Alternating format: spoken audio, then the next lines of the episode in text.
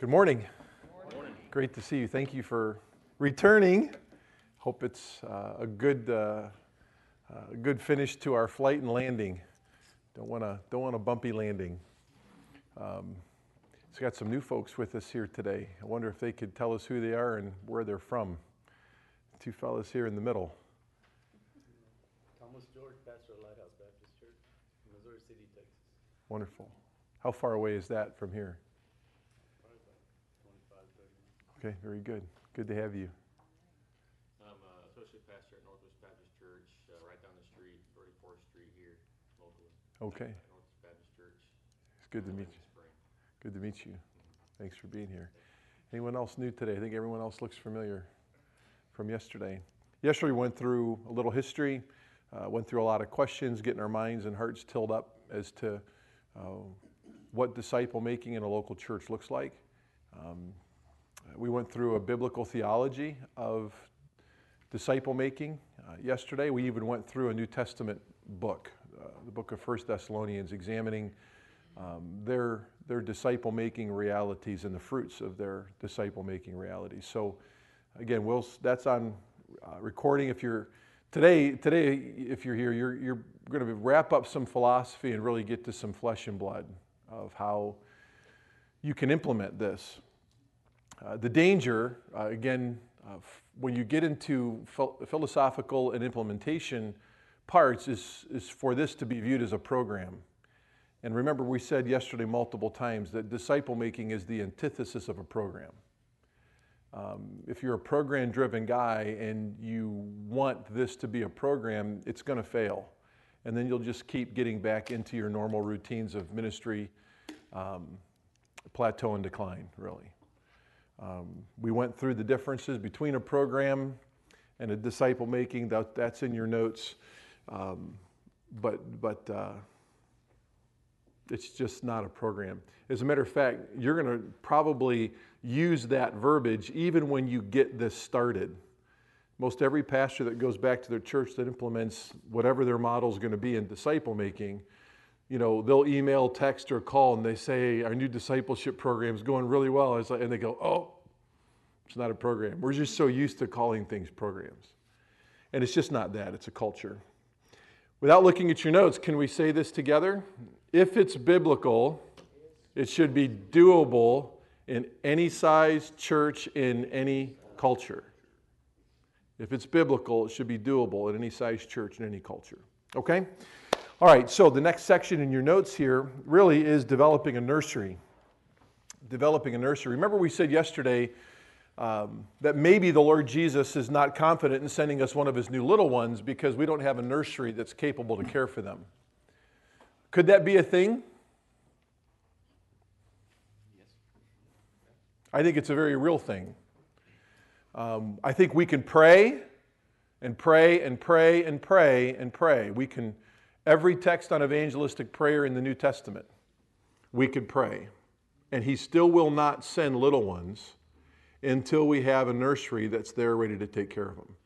Right?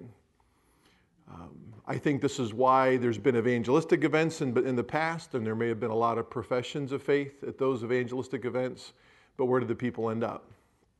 God can mercifully put them all over the place, right? But you have to understand that's an act of God's mercy. Where should they have been ending up? If your church wins them, they should be at your church. But they're not coming because um, we're, not, we're not ready. The nursery isn't built because it can't just be the leaders of the church discipling them. Remember, we said yesterday we're equipping all the saints to do the work of the ministry, and that's growing each other up in Jesus Christ. So uh, that's our job. God is merciful to his little ones, he really is. Um, no matter how they've been saved or where they've been saved, he's merciful to make sure that they get food. But if we understand New Testament local church disciple making, ecclesiastically, we have to take ownership that, to make sure that, that everyone we touch, we can shepherd. Everyone you touch evangelistically through your local church, you have to be able to shepherd those people. Okay? Um, anyways, so let's talk about building the nursery today. How many of you had a nursery at your home that you prepared for your first little one? All right, what kind of things did you do? in preparation? Oh, I got a crib and a little diaper hanger and a changing table and toys and clothes and Before they even got there, right. right? Right? Yep. The- guy's got to pick up the paintbrush, hang some lighting, move some furniture. We even had the, I didn't even know these things were a thing, the bumper, the, so that they roll over, don't bang their head against the wood. There's a crib bumper. My wife had me put up a wallpaper border. Never done wallpaper in my life. I'm thankful it was just a border. you know, um, um, new carpet in the room. And uh, my mom came over to, to, to look at the nursery before Caleb was born, and, and she got to the door, and I just threw my hand up over the door, and I wouldn't let her in. And uh, she was pretty upset. I, I even made her cry. she goes, What are you doing? I said, She goes, I just want to see the nursery. I said, Well, no, this is for Caleb. No one's going in here until Caleb gets home. And um, she goes, Well, what's around the corner? I can't see it. I was like, It's just a rocking chair, Mom. Remember, you bought it for us. It's over there. You know what it looks like. no one's going in the room. That was an epic fail by me. Um, but she didn't go in the room. Um, that was, you know, that was, uh, that was for Caleb, right? We go, we go through great lengths uh, to, to make sure that our homes are ready for our little ones. And I think we need to take the same, same measures in a spiritual way to make sure that you're ready to shepherd someone in the Word of God. Um, and you're, I guess you're never going to be totally confident to do that. No pastor's totally confident in shepherding his people. We do it by the help of God's grace and the indwelling Spirit of God and the Word of God. But at least we ought to be equipped to be able to, to do this. And remember, yesterday we went through these pamphlets. Um, I'll give these to our, our new folks today. This is a disciple making pathway that we put together for our people. So if I win you to Jesus at our factory, my pastor's either written for me or approved for me what we're going to study together for the rest of our lives. And then we went through yesterday, if you get the recordings, all the ways we allow people to do that during regularly scheduled services. So it's really from milk to meat and everything in between, from new birth to last breath. How am I going to study God's word and help you win and train new people too? All right, so I'll give those to you guys, okay? All right, so let's talk about how we build the nursery. How do we take our time preparing our people for new little ones? And remember, it's not a program. I'll say that over and over again because if it's a program, you're going to want to do this quickly. All right? And this is the opposite of quick. so take your time. Uh, we're, we're probably about 17 years into this now. Um, you, can't, you can't turn the Titanic with the spin of the rudder very quickly. All right, just a little bit at a time. All right? So let's talk about this. We want to implement disciple making as your church wide mission, your clothesline. Remember yesterday's quiz, those six questions from Aubrey Malphurs's book, right? Disciple making is one of several key ministries in your church. And the answer to that true or false question was what? False. Someone back over here explained, a gal back over here explained why that was false, and she did a good job.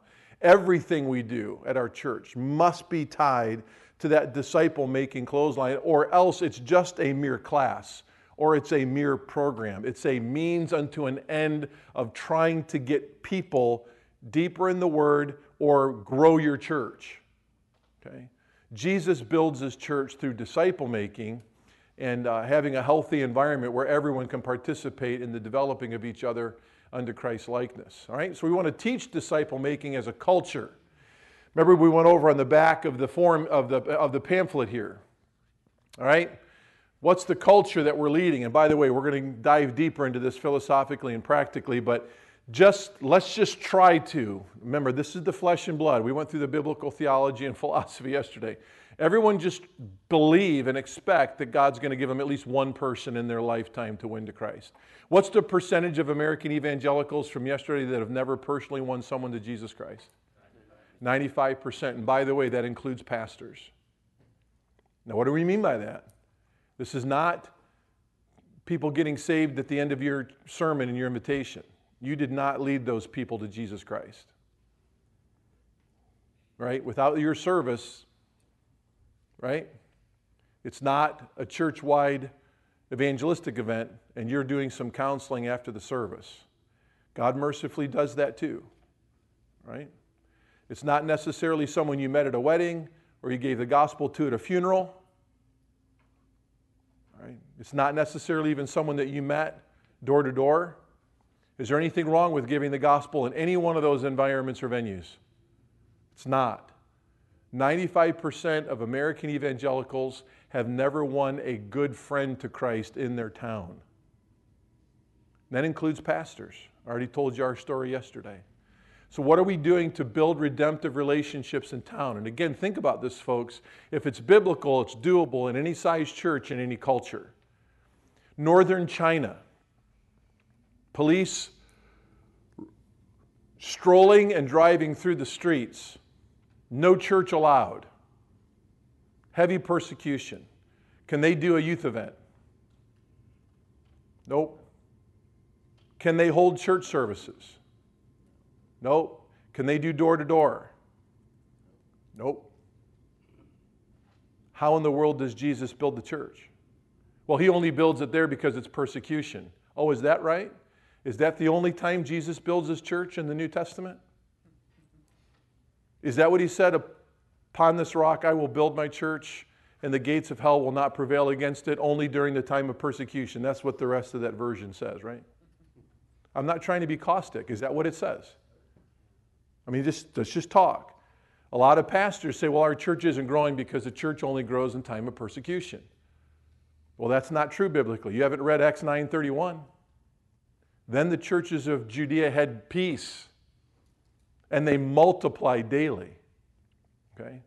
So Jesus just builds his church, period. Right? He just builds his church. So again, how? we talk about all these ways people get saved. You can't have a public wedding and give the gospel, right, in the 1040 window. Right? There's a lot of things we can't do what we do here in westernized Christianity, but they're still called upon to build the church. Uh, shepherd the church that Jesus built. So, anyways, just want to just want to keep us thinking through these things, not not being critical, but hopefully being analytical. Let's just kind of think about it from every angle as we as we narrow down what it means to really uh, convince our people that the Lord Jesus wants to use them uh, in, in building the church. There is someone in your uh, your Jerusalem. This is what I tell our people. There's you all have a, a, a, small microcosm, Jerusalem, within the macrocosm of your Jerusalem. Right? And that's really, a, you know, can be your street. That could be your place of employment. That could be where you go through the natural rhythms of life if you exercise, right? If you shop, if you read, if you take walks in a park, right? The best disciple making is done finding your one, right? Remember yesterday prayer? preparation, right? And then the pursuit, right? There's not going to be much happening if we're not praying and prepared to go because we're going to walk out not expecting to at least see one, but the best disciple making is done in the natural rhythms of your daily life. There are those, those white fields are right there. And you step out your door to go do the things that people do in life. Okay? They're right there. And if you pray and you expectantly await, God's going to give you that opportunity. All right, and what did we say yesterday? For every 10 opportunities the Lord gives you to befriend somebody, all right, usually the, the majority of those are going to walk away in time. All right, but do we still love them if they reject the gospel? Yeah, how long can it be before you can actually get to give the gospel to a really good friend? For me, it's been up to years sometimes. You say, well, you're ashamed of the gospel. You're not giving the gospel to your friends sooner than later. And it's like, I don't know. It seems to me that the life that Jesus led, right, was I don't walk into my life and, and demand that you listen to me. I don't walk into your life and demand that. My life has to command. Right? I've got to I've got to love you and I've got to let you know, like we said yesterday, that, that, that I'm going to be your friend whether you're born again or not. Okay? And then prayer, remember, is, is behind that. So you know the Spirit of God said, or Jesus said, He is in the world, convicting the world of sin and of righteousness and of judgment to come. Didn't Jesus say that? So the Spirit of God is just as omnipotent and just as omnipresent as the other members of the Godhead. Would you agree? Because the Holy Spirit's God. Right? So we assume that He's out there in front of us already doing this, and here's no slumber or sleep with the Holy Spirit. So if we're praying, He's out there already, then we're praying, and we know what the Bible says about us. We can, we can get up and go expect that God's going to give us an opportunity. It's been my experience, all right, just me, I can just say for me, every time I pray that the Lord will give me an opportunity to begin a redemptive relationship in any particular day, He has answered that 100% of the time.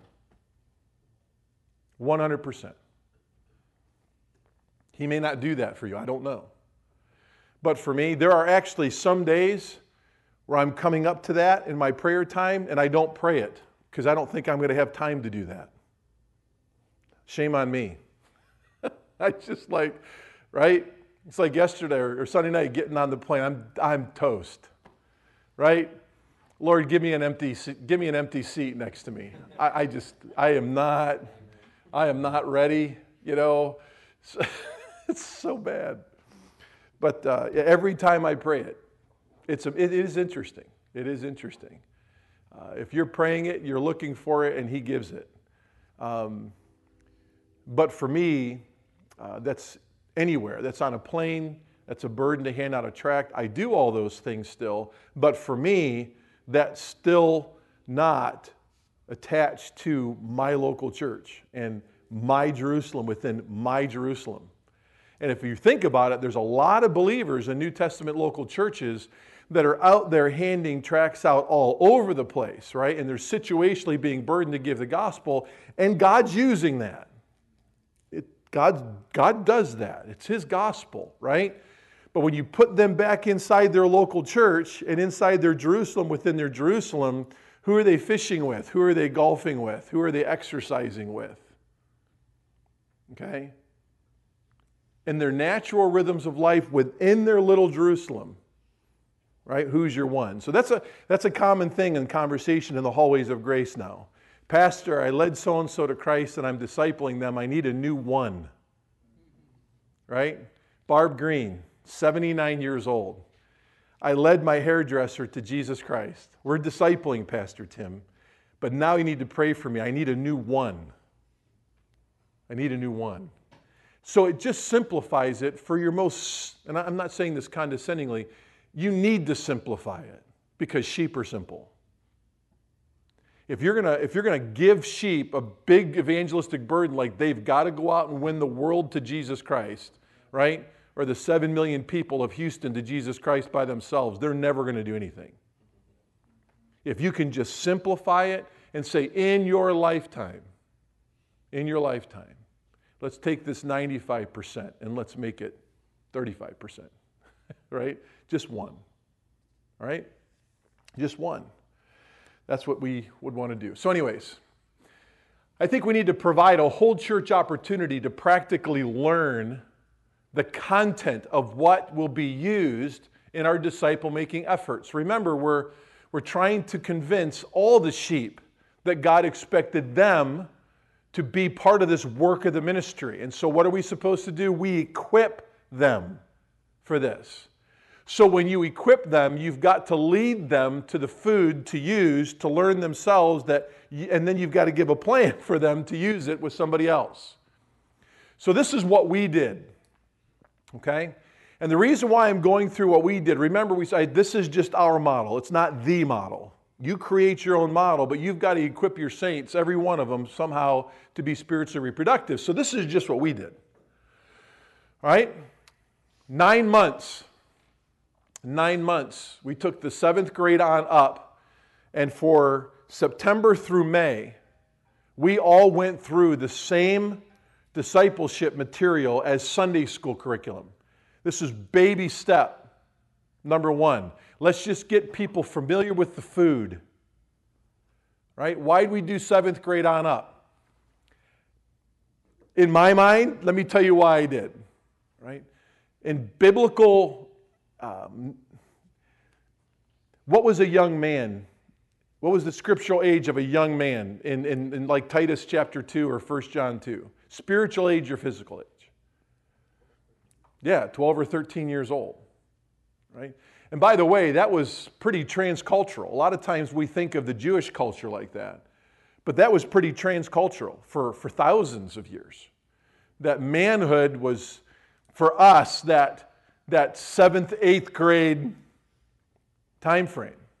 So that's all I did. When I look at, when I look at the, the, in, the, the you know, the older men, you know, teaching the younger men, right? I, I, I, that's just where my brain went. You guys do what you want. That was just us. But this was super helpful because it started to get our early teenagers understanding that guess what? You need to live your lives now, all right? On your ball teams, in your classrooms, right? Uh, your social media, and your gaming, where you're communicating with 10, 15 folks you're playing with, if your parents let you do that, right? We're letting them know look, there's a clothesline that the Lord has for your life, and He saved you to be part of this mission. So, kids, guess what? There's at least one person in your Jerusalem that the Lord would have you win. Trust me. Trust me. Most of our kids are getting out through high school and college, as we said yesterday, and they're busy in the local church, but they're not missions minded in the local church unless they go on a missions trip with the youth group. Right? No, no, no, no, no. All right? I told our guys we're canceling all missions trips until our teens get this. We're not going to go see any church planters and help them. We're not going to see any foreign missionaries and help them. None, because you're not doing it here. You've got to do it here, kids. Trust me, there is someone, okay? And uh, start praying. And, and, and again, I could tell you tons of stories about how this is happening at Grace, and maybe we will a little bit later on, okay? Now, I put here use foundations as the curriculum. That's not what we did when we first set out, but I'll hang on with me here real quickly. Remember those nine books I told you we found in Missouri? That's what we did. We brought those nine books home and we brought our uh, seventh grade on up through those. We did one lesson a month, nine lessons, nine months. All right?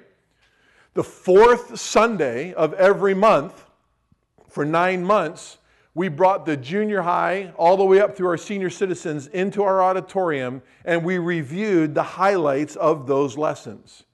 Do you get it? Do you understand? And then one of the other pastors and I, we would kind of take one little section we would do a little skit, right? So he would act, one would act like the new believer being led through that lesson, and then a discipler, right? and with the, the new believer would throw a, a good curveball at him about particular something, maybe on eternal security or something like that, and then they would learn and watch. So we just did that, right? Um, so, anyways, if, if you look at your, I don't want this to be a distraction to you, so I want to look at it and get right back to where we're at here. What we've done is we've worked with the church in North Carolina, right, to be able to take the foundations, 12 lessons, and do those in nine months. Right? So if you'll go over a couple pages here, um, I think it may even be to the way back of your notes. Yep, it's the last page of your notes. All right, see something that looks like this? Okay? There is a way. Uh, it looks like this. You've got foundations in the top right corner. It's towards the back of your notes. It's the, maybe the last page, actually, right? Again, I don't want to get distracted here, but we suggest foundations, and you can actually use, and we have this in Spanish and English, right?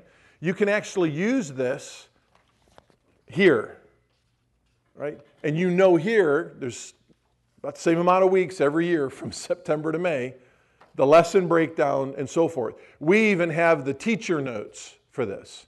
And we even have PowerPoints to go with this, right? So again, we're trying to save you time. We're trying to save you time, right?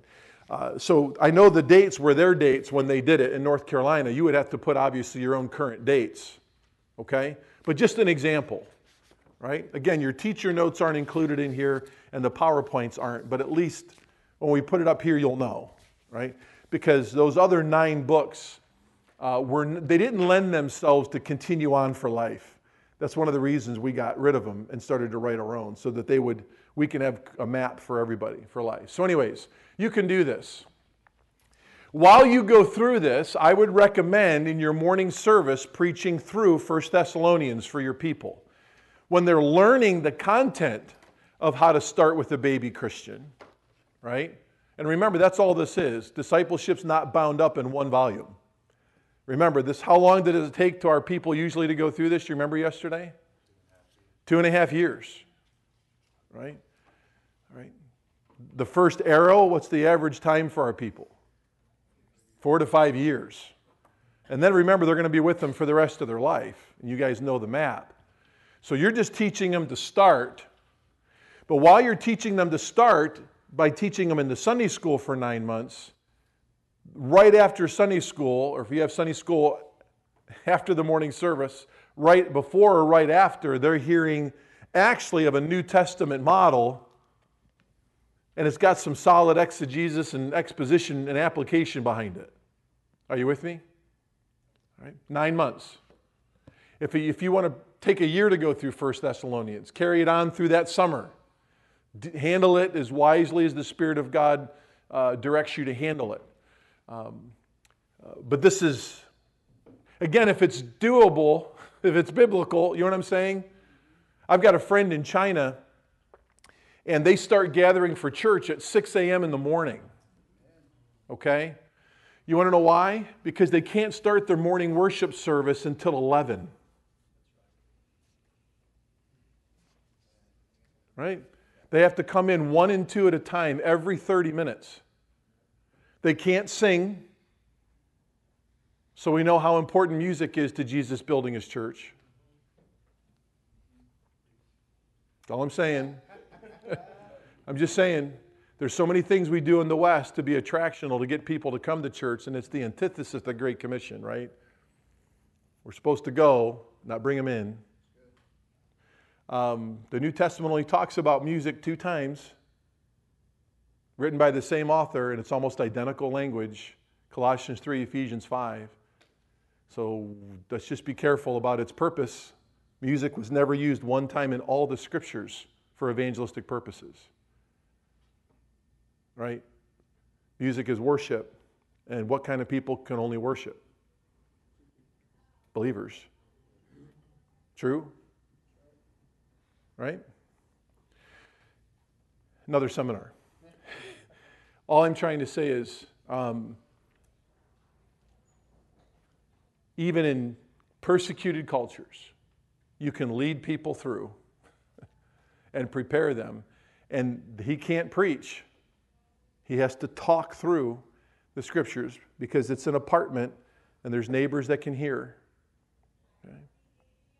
And then they can teach, break up into small groups and teach and disciple each other. And then they have to leave the same way that they came. So they're done about 2 o'clock, and it takes them to between 6 and 7 for them. So this is an all day thing, right? This, I'm trying to even think, if it's biblical, it's doable in any size church, any culture, this can be done even in a persecuted environment. Right? Because those sheep still have to be equipped, right, to do the work of the ministry. Okay? Let's continue. Again, each class is on the same material for each week for nine months. We showed you that. Um, the fourth Sunday of each month, I told you that you can get all the people together. Um, you can do that however you want. Again, this is just an idea, right? After those nine months, we did have a call for commitment. And this was not an invitation. So I'm going to back up here before you get, before you get distracted by all that. This is not an invitation. What we did after nine months, remember, we're finished with 1 Thessalonians, we're finished with discipleship material, seventh grade on up. Remember, we're still at the early stages, and this is not a program. So we're basically saying, okay, we're still learning as pastors what this is. I'm still learning as a pastor what to be a disciple maker, how to be one, because I have not been one all my life. And you remember the history yesterday. So would you be willing, this is how we phrase it, How many ever of you came through Sunday school, you went through the material, would you be willing to take the next step in learning what this disciple making journey looks like with us? Right? After the service, when everyone's dismissing, I'm going to stay up front. Deacons gave us permission. I'm not even the senior pastor of the church yet, right? Deacons gave, gave us permission. I said, just come on up here. Have a seat in the first couple rows, and we'll have a, we'll have a conversation. All right? Are you with me? Sunday school, morning service, nine months later, do what? How many of you are willing to at least take the next step to explore what disciple making is? Have you arrived yet? no. Is this a program? No. But you see what we're doing? You're getting in among the sheep. You're not leading from out front, you're not leading from behind, you're right in the middle. Let's continue to learn this together because I need to learn it too. Will you help me, people, learn this lifestyle? Are you with me? Okay. I think it's like a super critical point to being a ministry leader. Okay? We always hear about leading from out front, leading from behind. I think shepherds lead from among. Okay? And as a ministry leader, even though you may not be a pastor teacher, you need to lead the same way. You lead from among, right? And this is how raw, this is how green we were. And I think a lot of us are raw and green in this particular thing. So, in our church, we had 30 people come forward after the service, wasn't an invitation. 29 of them were women, and none of them were our deacons. Right? That did not make me upset. Why would that not make me upset? 30 people, baby. Are you kidding me? I wasn't expecting that much, right? Why did 29 women not make me upset? What did we go over yesterday? Acts 9, Acts 16, right? The gospel comes to the Western world pretty much on the shoulders of two fabulous women. Acts 17, Paul said, what Luke said, what? Many prominent women were won to Christ in the early days of that church. I'm actually getting pretty excited. Why else am I getting excited? How has God created women to nurture as compared to men?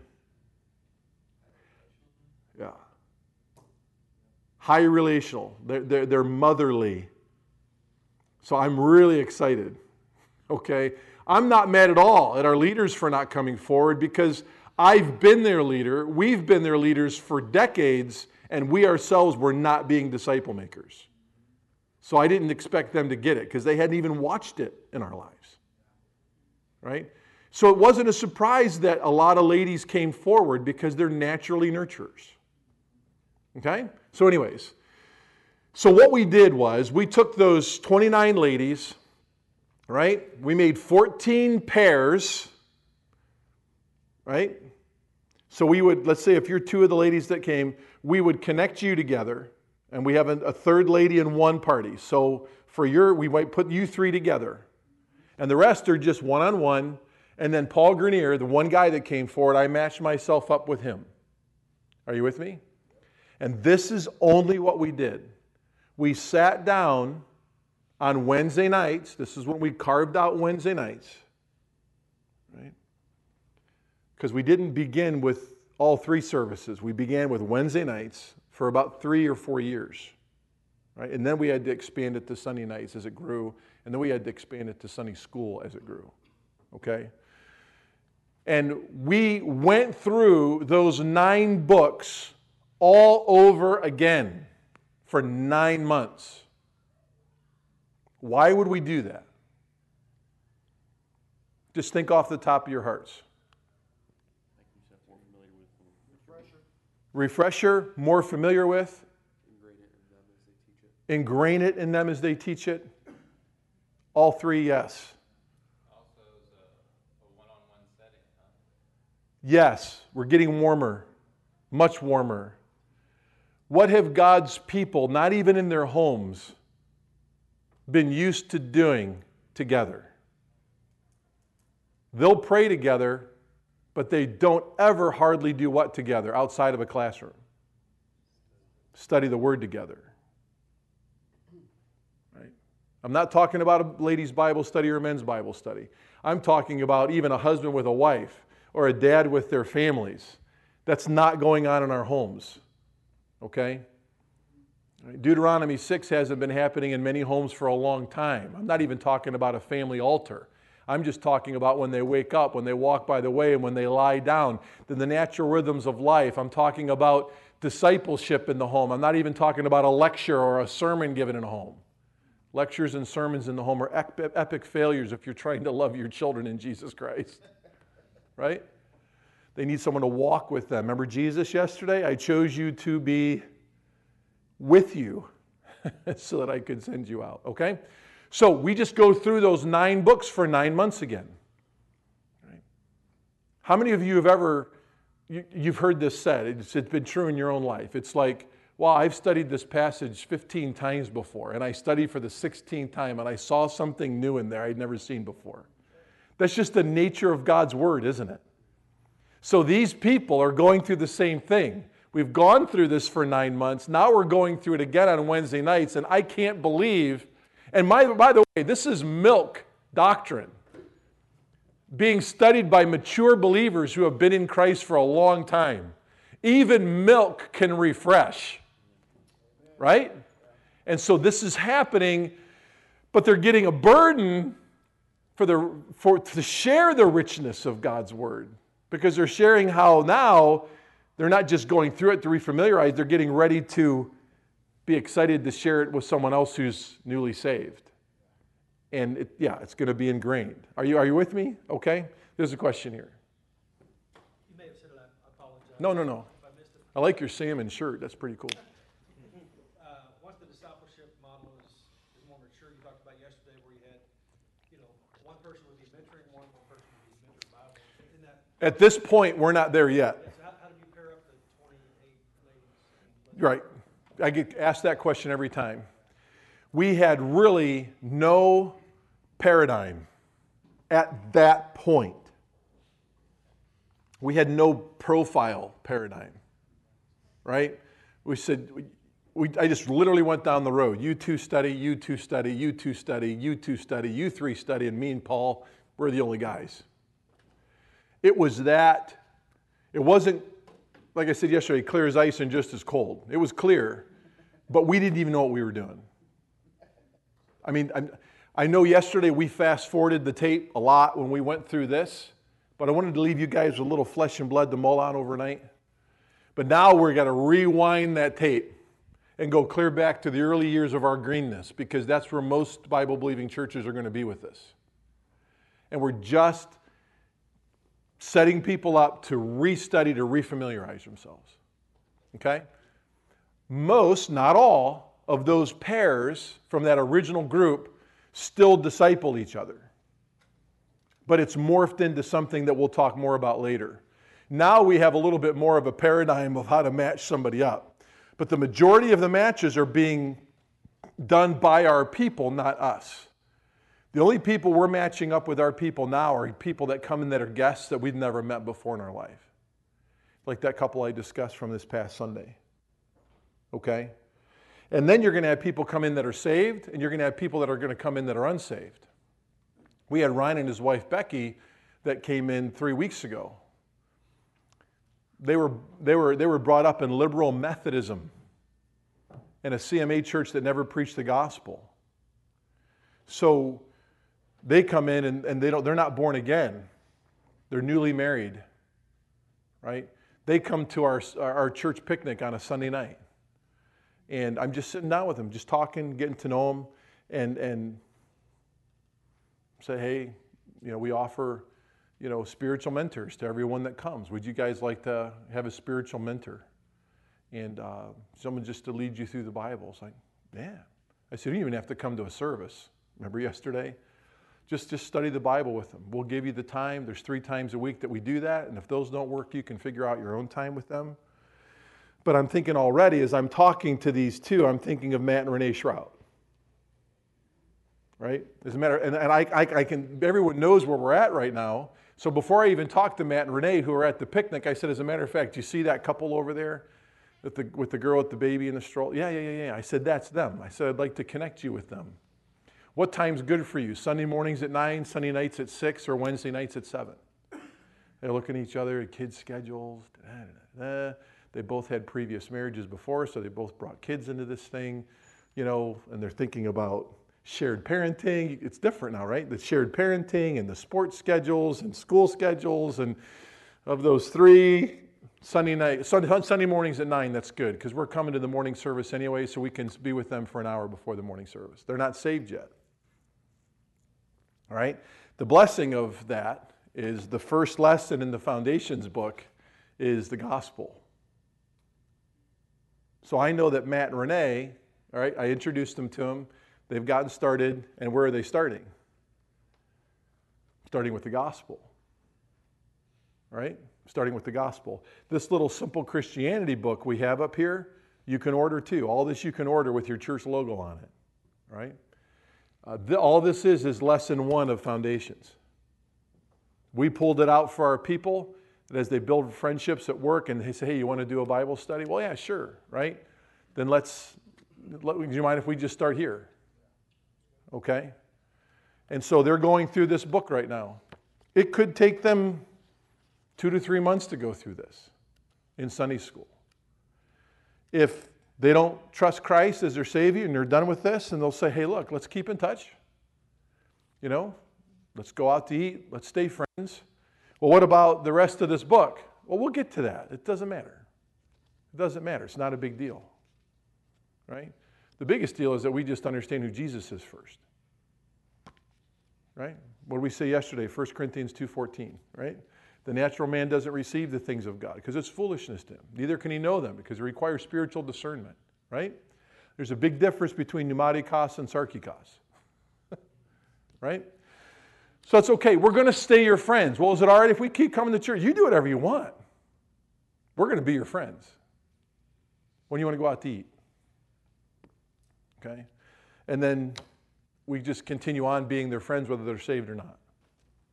But they always know that Jesus is the reason why we exist. All right? Does that make sense? So we didn't profile that well early on, brother. we were just green, green, green. It's developed into that. But the lion's share of our people now are doing the matching themselves. They're obviously reaching. So whoever they reach, they're going to disciple. They don't reach someone and say, hey, look, I've already got four, right? Sharon Badig. I've already led four to Christ and they're consuming all my time. If Sharon wins a fifth, right? She's going to disciple that fifth. But remember, with the other four, as you get down towards the map, how often do you meet with them? Remember that? Weekly, monthly, quarterly, two, three times a year. So you're providing time for them to go back and meet weekly right? And I'm providing them three out of the four services a week time to do that too. All right, any questions so far? The reason why I go so slow through this is because, again, we're so program driven, our brains are going 95 miles an hour programmatically, and we hear everything at that speed. And this is, remember, this is like, does your car move when you just put it in, park, eh, put it in, in reverse? without you putting your pedal on your, your foot on the pedal? Mine do, right? If you're backing up and then you put your brake on and you put it in drive, if I put my car in drive, I don't even have to press the gas, but it'll start to creep a little bit, right? That's what we're talking about. We're, we're not creepers, we're creeping. okay? It's just slow, slow, slow, okay? Remember, we're about 17 years into this and we only have about 80% of our people participating. Right? When those 30 people came forward, we're running about a buck 80. Right? So we're a small to lower medium sized church. All right. Now, I just explained to you what's up here. I think sometimes we learn it better if you hear it and then see it. So again, we had the folks interested. Meet after the morning service. We paired them up. In time, we had more confident folks in that group that began to invite an unsaved friend to begin studying with them. So here's Sharon Baddick and Barb Hickson studying with each other. Right? Sharon goes, Pastor, you know I work at DeMilta Sand and Gravel. She's this, you know, what like the CFO there, right? Um, COO. She's the lady that really makes sure the thing stays in operational health. And she goes, I got this friend at work. Do you mind if I start studying the Bible with her? Because they're studying with each other. Through nine months, they're going to get burdens depending on their giftedness and their capacity. And so, what are you going to tell Sharon at that point? Are you going to tell her no, finish with Barb over the next nine months, and then you're welcome to let your unsaved friend into this environment? You know, this is how green we are. We're getting these kind of questions for the very first time in our church's existence. Well, yeah, Sharon, I guess. Um, but, you, but remember, she's not saved yet, right? No, and you and Barb are on lesson five. You don't want to bring her into lesson five because she's unsaved. She's not going to get it. She goes, Well, can I study with her on my own with Barb? And can we go back to chapter one? Yeah, I guess. you know what I mean? Just make sure she gets the gospel. Okay, all right. So Sharon starts meeting with her and Barb outside of Wednesday nights just to go through lesson one. And then on Wednesday nights, her and Barb continue to march through. Are you with me?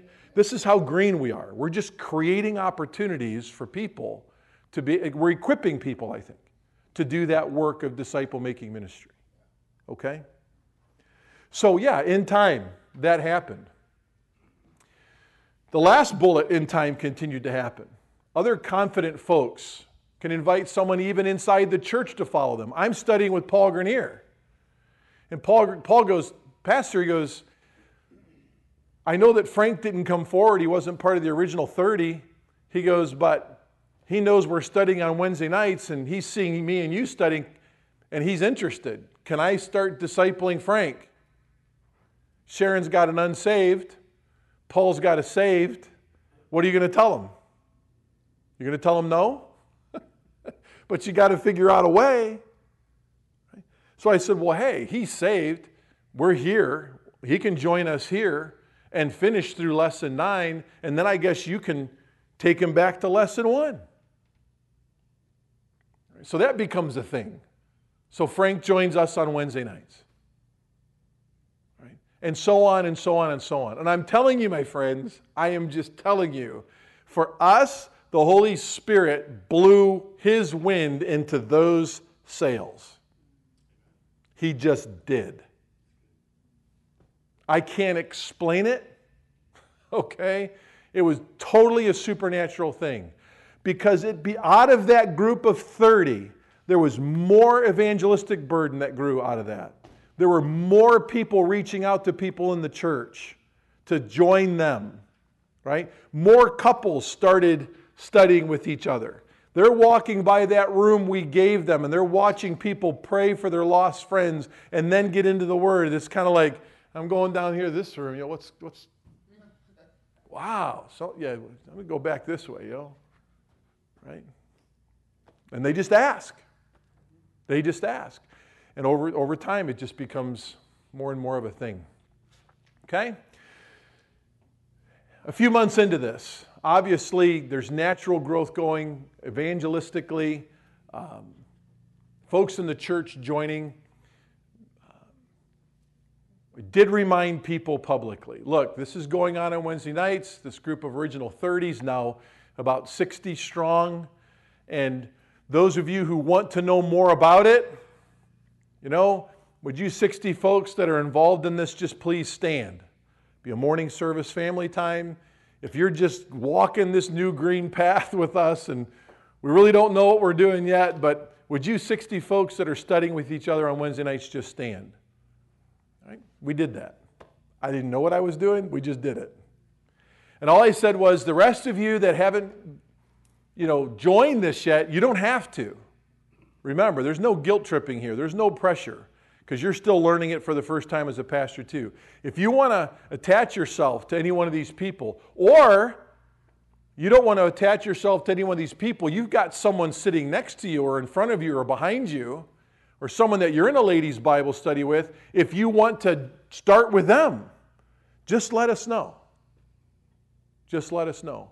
So, Paul Grenier and I are studying, right? Paul's now studying with Frank, but Paul's got my list. He's got my list of everyone studying and who they're studying with. Paul's my admin guy for this. And in the early days, it was all handwritten on the back of a sheet. Okay? That went from Paul to Al Qaim, and now it's Al Qaim because in time we had to hire a full time pastor to oversee all of the disciple making ministry as, as it grew. But now they have a computer generated list of everyone who's studying with everybody, and, and we try to track it as best we can. It's always an organic moving document because, like I said, people start and they quit, and other people are added. Every week that document changes. Okay? But now I know what it means more and more to do 1 Peter 5 shepherd the flock and oversee them. when you get the sheep, doing that, they report up and they keep you, right? It's harder, like we said yesterday, for folks to fall through the cracks that way. So this happened as we would have people stand and, and more, uh, more and more folks over time joined. Uh, this next bullet is huge. All right, we found this to be huge. This was just an idea we had. We had no idea when we did it how influential it was going to be. But don't forget that there's other stages before this. We started having people one service a month. This was just the Sunday night service that were involved studying together, stand and give very, very short testimonies of the blessings of studying the Word with another believer and the blessings of God providing for them from their prayer time, witnessing opportunities right in their Jerusalem, with inside their Jerusalem. Are you with me? Right. So this would be Mrs. Cover standing. She's her husband's a deacon in the church. She's never been a discipler all her life, and she goes, "I'm studying. What's your first name? Kathy. Kathy. I'm studying with Kathy. She's never discipled before. We're just learning to study the Bible together." and she sits down. How is that a blessing to people? Praise Jesus, right? Most people aren't doing that, right? The next month, you stand and she goes, I never thought this would have happened because I grew up in a church that all they did was door to door, and I was out there every Monday night at 7 o'clock knocking on doors. And she goes, I never thought this would happen, but every, every week when we study together, we pray for our unsaved friends and our natural rhythms of life, right in our own Jerusalem, within our Jerusalem. And I started to expect God to give me an evangelistic opportunity with a friend, and He did it. He did it. And then she sits down, and what does that do to influence your people? Yes. You were going to say something else? Yeah. Is that what you were going to say? Yeah, that I think it's good because it gives them hope and encouragement and makes them realize, wow, this actually does work. and, and I don't know you, Kathy, all right? You seem like you're really a sharp gal that's got it together, you know. But, but, but when you have, you have not just the sharp ones staying, they have a huge influence. But if you have the more simple, ordinary person stand and say that, and then you've got them both saying that, you know how much that says to people that are listening and watching? Okay? Because if she's, if she's been in the Lord a long time and she's a sharp believer and she's standing up and she's humbly saying, I have not been doing this all my life and I've been a believer for 40 years. What a blessing this is. And her tears trickling down her cheek. What's that saying to all the other people that have been in the Lord 40 years or more that have never done it? It's immense. it's immense. Right? Attach some of that to the one another's, the 53 one another's in the New Testament. Edifying one another. What torn nets is she helping mend in Sister So and so's life who's in the Maturity Matters class that's never done this? Right? Or maybe the last time Sister So and so went out on door to door after doing it for 30 years, she actually did get the door slammed in her face and it actually cut her finger and she had to go to the, the emergency room. And she was told by her pastor, well, that's just the persecution you go through for evangelism. And it's just like, and she's actually, it could be, I don't know. Nothing wrong with door to door. I'm just saying, but now it's her hairdresser. Now it's the place that she goes to for coffee twice a week. Right? Now it's where she, where she banks. Now it's where she walks. We have two ladies in our church. Every Saturday morning, they go to the same park and they walk the same park and they pray. And every Saturday morning, they say, Lord, lead us to someone that we can talk to and befriend today. God answers that prayer every Saturday morning. They pray on a park bench, they get up and they walk, and as they walk, it's uncanny. Right in your Jerusalem, within your Jerusalem, in a natural rhythm of life. This is not even carving out something again to do extra for evangelism. Jesus did it that way. People are hungry, you got to eat. I'll feed 10,000 of them. It's dinner time. It's a natural rhythm of life, right? People go fishing for a living. I'm going to go fishing with them. It's a natural rhythm of life. Right?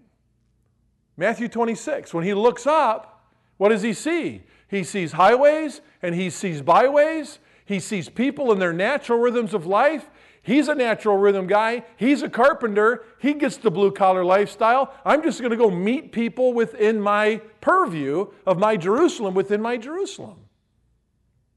The natural rhythms of life. And now they're standing and giving testimonies for that. That's really what became the, the agent or the tool that God used to really expand interest and involvement in disciple making. That's why I stop here for a little bit. The Wednesday night, yeah, people seeing it, people starting to evangelize, people starting to ask, people starting to see, wanting to be added. The 60 people standing, right? If you're interested, see these people. But really, the catalyst, the catalyst was green people like their pastor standing and saying, I can't believe what God taught me today, or I can't believe that there was actually a lost person. And I wasn't even looking for them in my natural rhythms of life. I was just going through the motions of my everyday, and they were like right there the whole time. I didn't even know. That's when it really. Are you with me? So now, every service that I lead, I have what's the good news about the good news? Testimonies. There's not one testimony service in our church that I'm a part of that anymore, and there's nothing wrong with this. It says, Pastor, I praise God, I'm cancer free. Is that worth praising the Lord over? Yeah. They do it, but they're just doing that with their disciples now. Every public testimony is what's the good news about the good news? Because even the lady with stage three cancer her mission in life is not primarily to beat her cancer. What's her mission in life? To make a disciple. That is so hard to wrap our minds around, isn't it? It is absolutely bizarro to think that someone who's facing death can have a mission that's higher than beating her cancer. But they're doing it. And when she stands to give a testimony about what's the good news about the good news, and she struggles to her feet, right? And she's leaning on the chair, and she says, You're not going to believe this, everybody, but, and it's not about her cancer.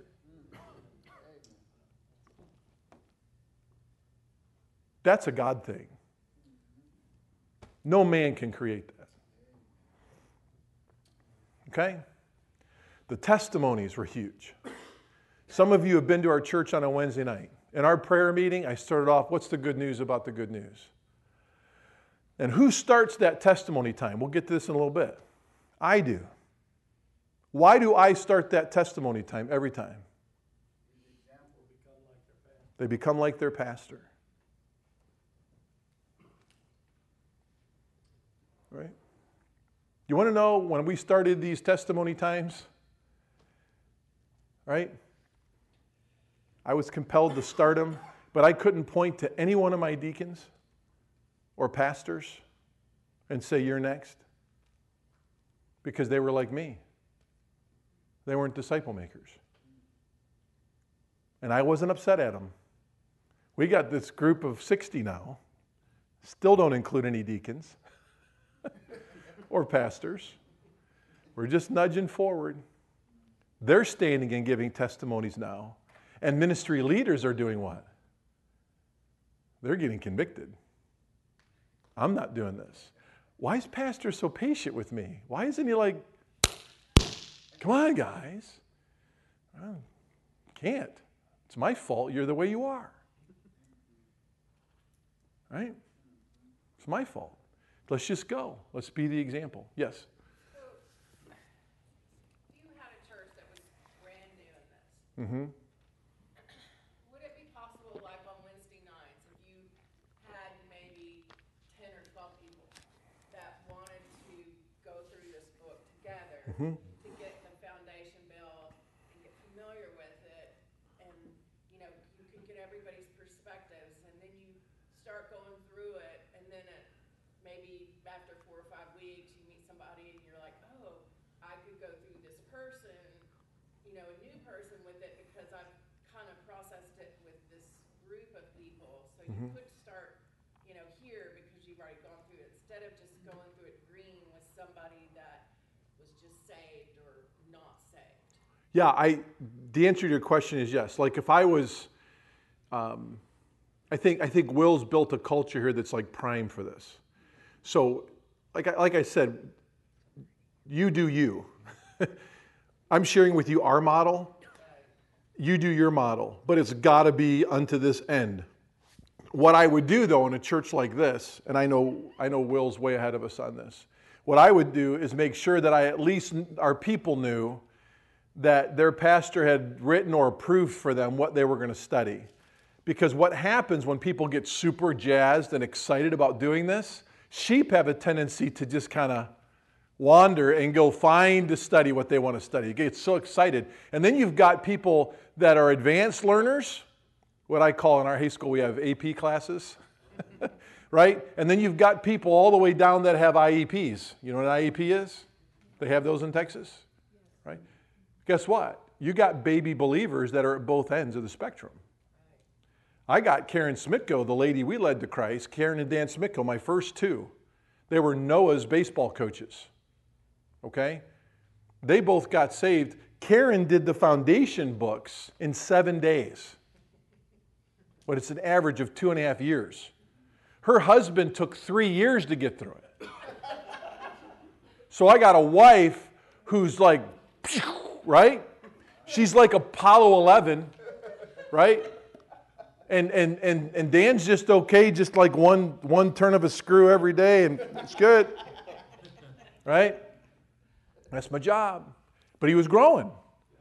So, so, but in Karen's case, man, when you add, when you add this, and you add this, and gazillions of ways to learn and places to graze, they'll find them.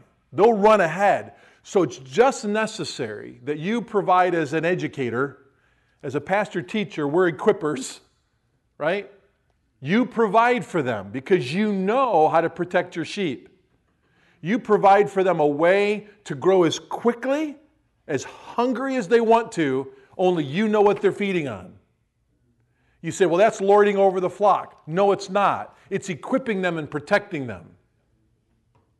Now, along the way, Karen would say, Pastor, I got this book it's really good. I think, can I study it with. No, uh, Karen, listen, let's read it together. Maybe it's a book that we can add to our map.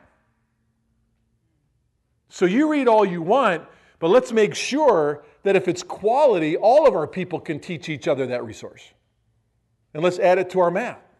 So you're always allowing fast learners ways to build the map. But you're also giving them material to grow as fast as they want. And you're always going to have the IEP people. Hey, listen, what happens when you have someone deaf that's born again? What happens when you have someone that's blind that's a new believer? What happens when you have someone who's mute? What happens when you have someone that's severely learning disabled and will never grow past a kindergarten reading level? Right? See how quiet it gets? There's a reason for that.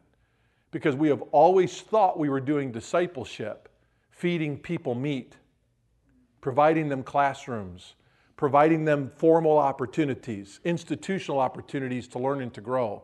I'm telling you, when you're doing disciple making, it's like shepherding your children at home. It's like being a teacher or a principal of a school that's got pre K all the way up. You have to cater equipping the saints to do the work of the ministry every, to every age level. We've even learned that now because we're taking the foundations and we're dividing them up into four foundations for children. Okay? And then we're going to be doing foundations for, for preschool. And you know what I'm saying? So, yeah, we've got mute, we've got deaf, we've got blind, we've got IEP. And then when you are when you're taking someone who's a capable discipler like Mrs. Cover, right? And you're putting them with an IEP person. How frustrating typically would that be for a lady of her seasoned faith? But now, what an incredible joy it is. Right? Just one spiritual Cheerio a week. That's it. We're not used to going at that pace. Right? So you're just providing it. So it's an excellent question. So for here, because you've already taken strides towards this, I think that kind of model could work on a Wednesday night over in the fellowship hall with 10 people, as long as they know where they're starting, as long as they know where they're headed, and there's no soul left behind in relationship, their ability to learn slowly or quickly. And they all know that if they come across a good resource, they can share it with Pastor and maybe put it on the map someday. I think you got to have a map. Because I'll tell you what, any Joe can walk in the church, any Joe could walk in the church and just be an IQ genius and be articulate and want to come in and be a teller instead of a learner. And I'll tell you what, you know, we all know how those people can just take a church and distract it literally in a half hour, and they're a first time visitor. Right? So, so yeah, when those people come in, you say, Oh, praise God, would you like to have a spiritual mentor? And all of a sudden, genius is asked to do what? When you come in and you're a first time visitor, it's like, you know, we'd like to offer you a spiritual mentor. Genius has to do what?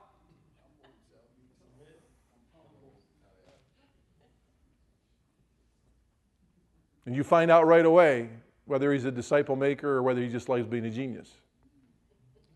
Seriously.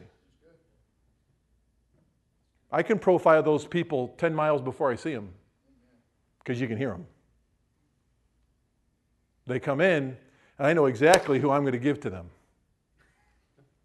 And I'm going to give them someone that's a slower thinker than they are, but definitely more humble than they are.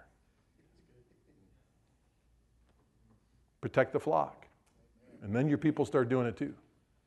So, yes, the short answer to your question is absolutely yes, but everything has to be done discerningly cautiously. Why? Because we're protecting the sheep. We're not just giving those people an opportunity to grow. Growing people want to protect the whole.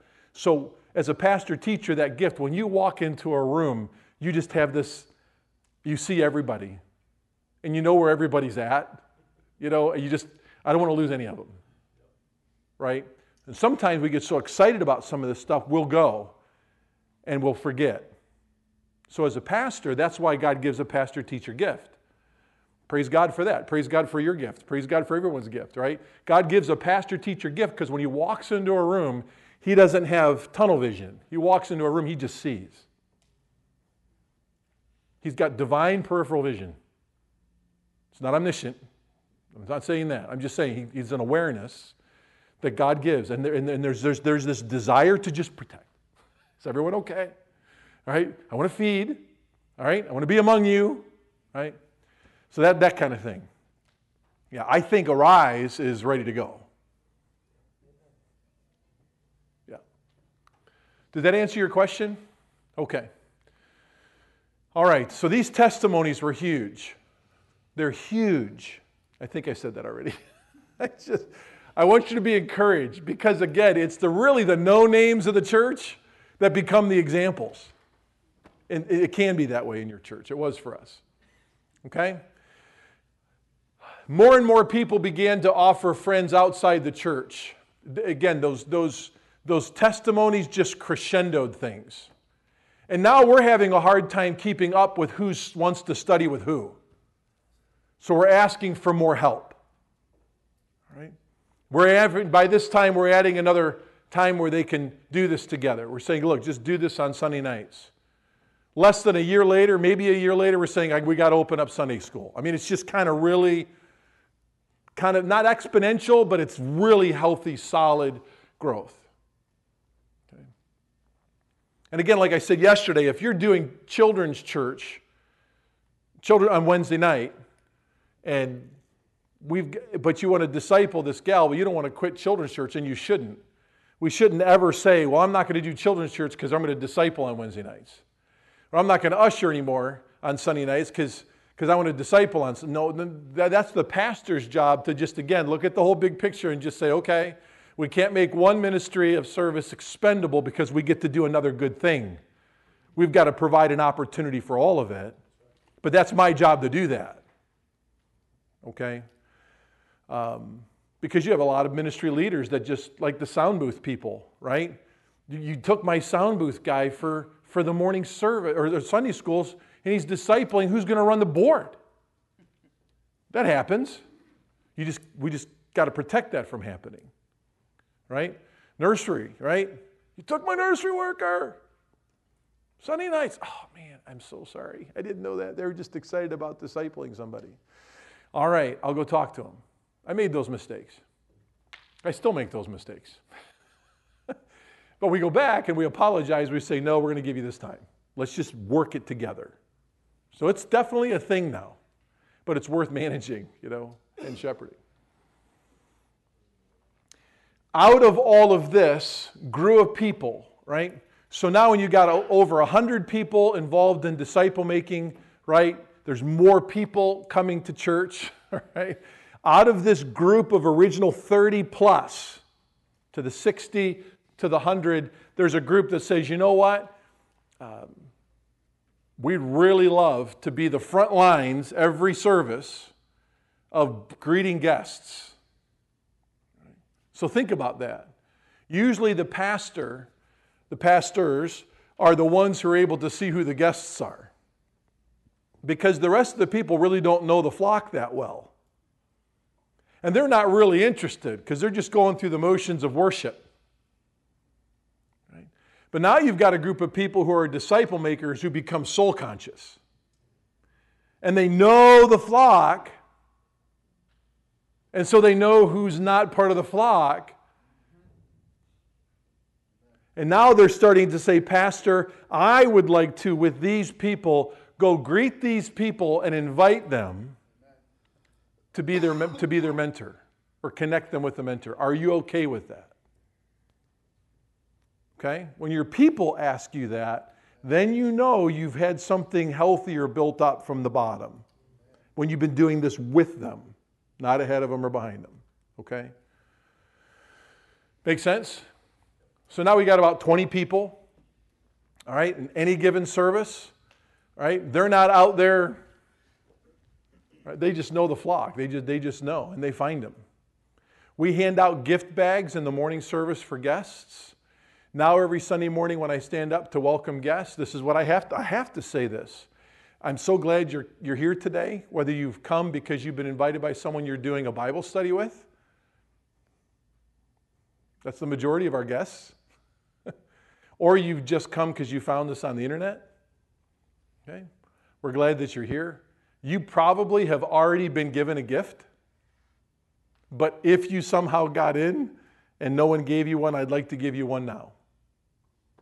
Most of the time, all the guests have already been given a gift by who? That group. And I know when they've been given a gift by that group, what are they being invited to? Bible study. If you want, hey, we're glad to have you here. How'd you find out? You know, small talk. By the way, if you want to join a personal Bible study, just let us know. We'd love to help you do that. You don't even have to come to church here. Just let us know. Oh, wow, okay. You know. Some do, some don't. But at least they're, they're made aware. Okay? But every gift bag has one of these. So I can say, inside that gift bag, right, you were, invi- you were probably invited to a Bible study this morning. And if someone missed you and we just gave you a bag, I want you to know as the pastor that we offer every guest a personal Bible study with a spiritual mentor. It works well because we live in the city of Mentor, right? So we're going to give you a spiritual mentor and mentor, right? And they're like, oh, wow, okay. So just think about it. You don't have to say yes, just know it's available. And our folks would love to study the Bible with you. Right? Oh, this last bullet all these folks are being offered coffee or dinner. It's part of the, you know, these, these 20 some folks that are out there. And I'll say from the pulpit, you can watch our live stream. All right, I'll say from the pulpit, they probably invited to dinner or coffee. Our people know that the church pays for that. I think one of the principles of Luke 16 in the parable of the unjust steward is spend money to buy time. Spend money to buy time. So our people take them to Starbucks, they'll take them to TJ's on the Avenue, they'll take them to Panera, they'll take them to Chipotle, they'll take them to wherever, and they come back that night, they'll hand in the receipt to our treasurer, he cuts them a check for reimbursement, and they just bought two hours with a new family. Was it worth it? Yeah. And I don't ever want disciple making to be a burden for my people. You spend money to buy time. Everyone eats lunch after church on Sunday. It's a natural rhythm of life, right? Where's disciple making done? In the natural rhythms of life, not special events, not planned occasions. The best, I didn't say all, I said the best disciple making is done in the natural rhythms of life. So we're just providing time for that. And money. You'll probably, if you're a pastor, you'll probably have a deacon who oversees your finances who's more of a bean counter type, and this will give him some heartburn. But he'll get over it. Especially, he'll get over it when he becomes a disciple maker himself.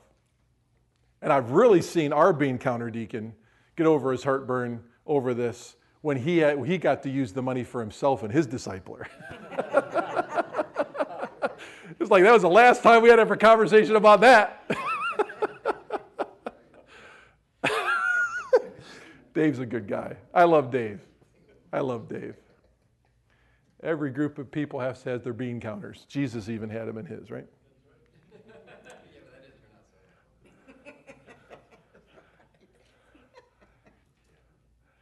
He carried the money. I think Philip was the bean counter. But yeah, watch the money carrier too, right? Watch the guy who takes the deposit to the bank, right? All right. In time, make an initial step of finishing the foundations a requirement for membership. Now, the first most important, hang on with me here. Right? The first, the most, the most important two words here. Forget all this. The most important two words right now are the first two. And what are they? Let's just say that all together. In time. Slow. Put it in drive, no gas pedal. In time. We did not do this till about eight years, nine years into this process. If it's biblical, it's doable, any size church, any culture, slow. So let me explain why we did this, okay? So, anyway, let's run through this and I'll explain why. By the time most are interested in membership, they'll probably already have a discipler anyway. Remember, it takes two and a half years to go through foundations, okay? They're introduced to a mentor on week one of the Welcome to Our Family class if they've not had a discipler yet, because they were one of those people that came in on a Sunday and said, No, I don't want a mentor, but I'll continue to come just to kind of feel out the environment. But they keep coming and they want to become a member now, right? So they, for week one of the class, we just go, Hey, we hand this out to every new prospective member. And in first class, this is what we explain to them. We're not here primarily to tell you about our ecclesiology. We will, but we're solid with that. We're not changing. That's not really our Pledge of Allegiance. It's just what the Bible says a church ought to be. You'll go through that in this class, but this is really what our goal is. Our goal is for you to become a functional disciple maker here. Right? So, right here, we'll show them. We go through Let's Begin. Okay? And I said, right now, if you've said no to Let's Beginning, that's fine. I'm so glad you're here. Right? We had a, a, a pastor, he was in the graduate of the school I went to, um, three Easters ago. Called in six Easter Sunday morning to his assistant pastor and stayed home and blew his head off. Right? Thriving uh, conservative Southern Baptist church in our town. And Bob was a friend, just took us, took our breath away. Well, that's he's going to have some people come over to our church. Are they wounded? Right? Our people are meeting them, don't know who they are. Like to invite you in a Bible study? No, no, no, no. right? And I see them because I know who they are. I was like, look, you come in and leave whenever you want. You sit on the back row, you heal. Just heal. You want to pray and weep together? Let's do it. Right? Discipleship ain't going to begin with those people anytime soon. But with the Woods family, they were from that family, from that church family. They came over. They didn't begin discipleship, but then they showed up at the membership class. So that means for the months that they're there, some good healing's happening. Right? So they're there. So week one, it's not a surprise to them when we say, hey, look, we're glad you're here. Take the class. Welcome to our family. Let's meet our family. And by the way, we'd love to introduce you to a mentor now. Right? So we gave them Dave and Barb Hickson. And they said, okay. I'm not going to go fast. Right? They're just starting foundation. So what's going to happen? Listen to the dynamic.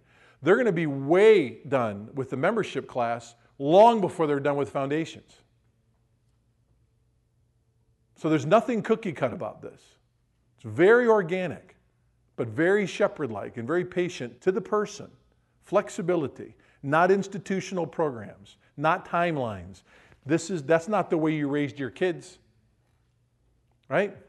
Flexibility with progress. Flexibility with progress. That's what shepherding does. So, so yeah, the Woods know that they've got to finish the foundation books now before they become a member.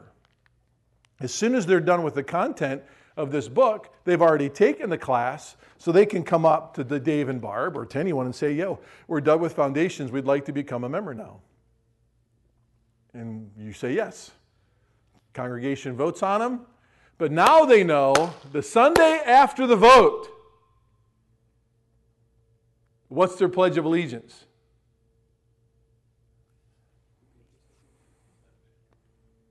John, Tammy, I'd like for you to meet a new friend of mine that came this morning and his wife. And John and Tammy even know that. I'm introducing them for what person? What, what purpose? As soon as they shake their hands, John and Tammy know they're going to be shepherding that couple till Jesus comes, as long as they're both at grace. Do I expect John and Tammy to disciple any other people? They're already following Dave and Barb. Do I expect them to disciple any other people than those two? I don't. But at least one. at least one. Will they in the, in the future? They did. Because as they heal and they're getting back up on their feet and they're getting healthy, they're witnessing, they're reaching while they're following, while they're training, and it just the Spirit of God just blows wind into that. But it's all patient and in time. So everyone that becomes a member at Grace now knows what? They're not primarily becoming a member to mow the grass or to sing in the choir. Remember yesterday? They're not becoming a member so they can teach. They're not primarily becoming a member because they love the way the pastor preaches. They're not becoming a member because they walked into the food court of church opportunities and they like the way this church tasted best. Are you with me? How do people pick churches today? It's a food court, and it's on me. I get to choose. All right? We're far, so far away. And I don't even blame the people. They don't know what they don't know. I don't even get upset with them anymore. All right? But when they come here, when they come here, or when they come to your place, gradually they'll know really what you're all about. Okay? And I'll tell you what, that is Smokey the Bear shepherding. Because before we got into this culture, I'll tell you what, people that are involved with the arts, that are your music people, uh, they have the most passive aggressive plan usually in your church. Right? They'll be the sweetest, but they'll be the most intentional. And they'll just kind of boom, boom, boom. But they know what they want. You affect their music schedule, you affect their choir, you affect this, that, or. They can be edgy. They can be edgy. You get a Sunday school superintendent that really has a high degree of the gift of teaching, and their primary pledge of allegiance is not disciple making, they're going to take their degree of teaching and let it lord over the flock. No one can pick a teacher. No one can train a teacher. No one can do a schedule of teaching. No one can divide classes up in age appropriate. No one can provide curriculum like I can. That's why you made me leader of this group. No! You're a leader of this group now at Grace because you're a disciple maker. We could abolish all Sunday school right now, and you still have a purpose. Are you with me? I'm not exaggerating when I say that. Let me tell you a true story. So, last general election, the LGBT community in our church, and I love them all. Some of them are my really good friends. Um, and they're shocked when I see them in public and I hug them. Because they know the difference in the ethic. They just know. But they're shocked that someone that could have a difference of an ethic can love them like that. I just love them like I do any other Joe and say person. Right? The LGBT community was really planning on Hillary Clinton winning the last election. They were.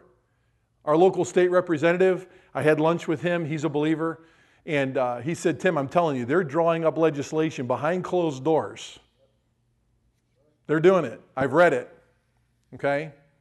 And uh, if, if she gets elected, right, for you guys, you're going you're to be seeing some prison time. He said it's not going to be longer than a couple, two, three days. But the first LGBT couple that comes and asks, because if it passes in Ohio, I mean, she's going to make it a federal thing, right? Um, you say no to marrying them, uh, the legislation says that's going to be a civil crime. Okay? A civil crime. So, so, so, so I'm not trying to get you, to me, that's not a surprise, right? It's only by God's mercy we're not there anyway. Does Jesus build his church even if that's our culture? Well, he does in all parts of the world, right? So we already covered that. So that didn't bother me. All I did is I went back to my staff and I said, guys, look, um, the night of the election, you know, we got a few days before the inauguration, right? The night of the election, if Hillary wins, the next morning we're calling the state of Ohio and we're revoking our license to marry. So, because the next day we're going to be getting calls from the LGBT community and they're going to say, Will you marry us? And just say, I'm sorry, we just don't have the license to marry here. And you say, well, you're a cop out, you're a weakling, you're a compromiser. I don't know. I mean, I've read my Bible quite a few times, and I've never seen one present active imperative that tells me I have to officiate a wedding or even bury anybody. I mean, show me. Right? Did Jesus run when it wasn't his time? Yeah. Did Paul run when it wasn't his time? yeah, you can get away, get away. Right? It didn't make you a weakling, it makes you smart. you want to stay alive longer, right? And Jesus knew his fullness of time. It wasn't time. So, anyways, you see what I'm saying? What I'm saying is this if she gets elected and we don't revoke our license, and we call, they call and say, we don't marry gay people. And on a Sunday morning, and you just play with me here, because this was almost real for us, at least in Lake County, Ohio. Right? On a Sunday morning, I arrive at church with my people, and there's yellow tape around our property. Police tape, crime scene tape.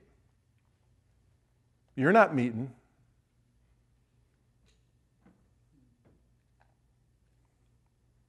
You ain't singing today. You ain't teaching today. As a matter of fact, you may never. Follow with me here. Please follow with me. If it's biblical, it's doable, any size church, any culture. We don't have a church until we can exist without programs in a building. We don't have one. I don't even think in our culture that's extreme. Not anymore, anyway. Okay?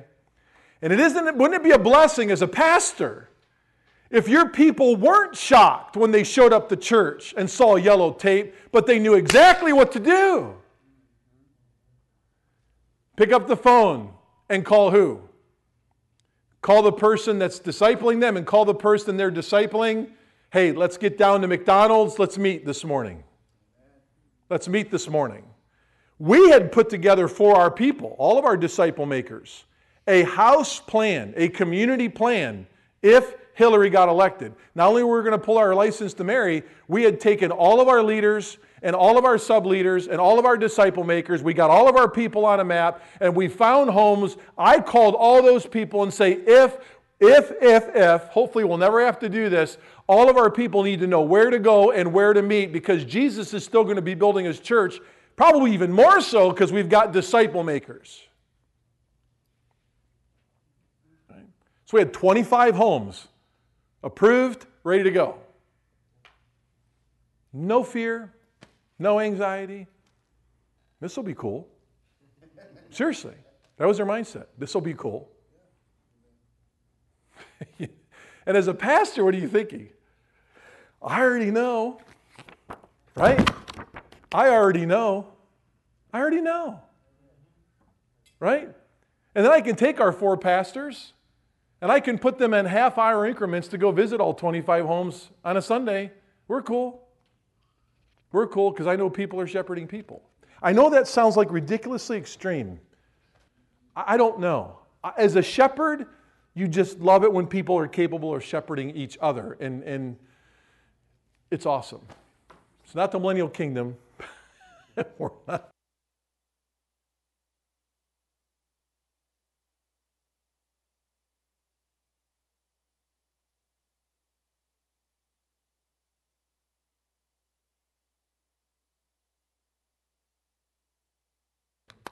I just know he's recording it. Oh, it went back on.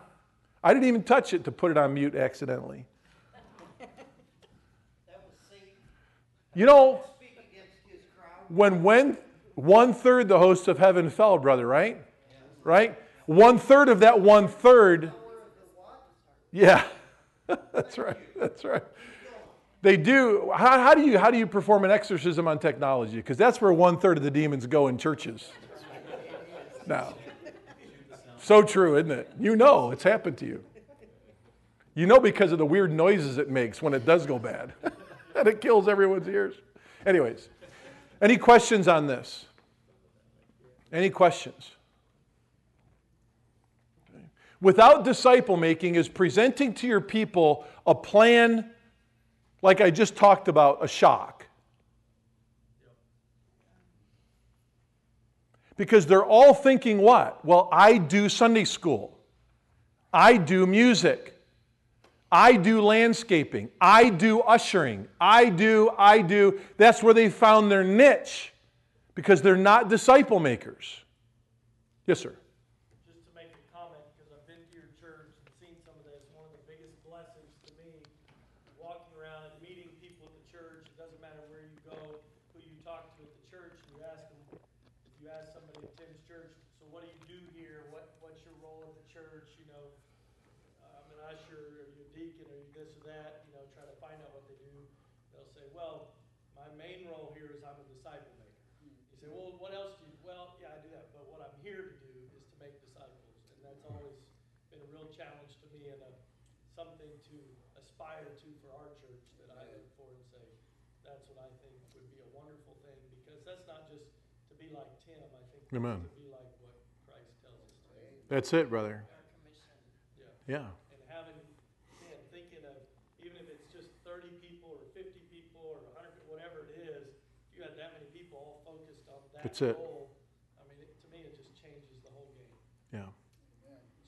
Years ago, there was a book written by a charismatic, and it was a fair enough book. It was just about a mini revival that happened in, in, in, in the Bronx, New York, Brooklyn, New York. It's called Fresh Wind, Fresh Fire. Are you familiar with that book?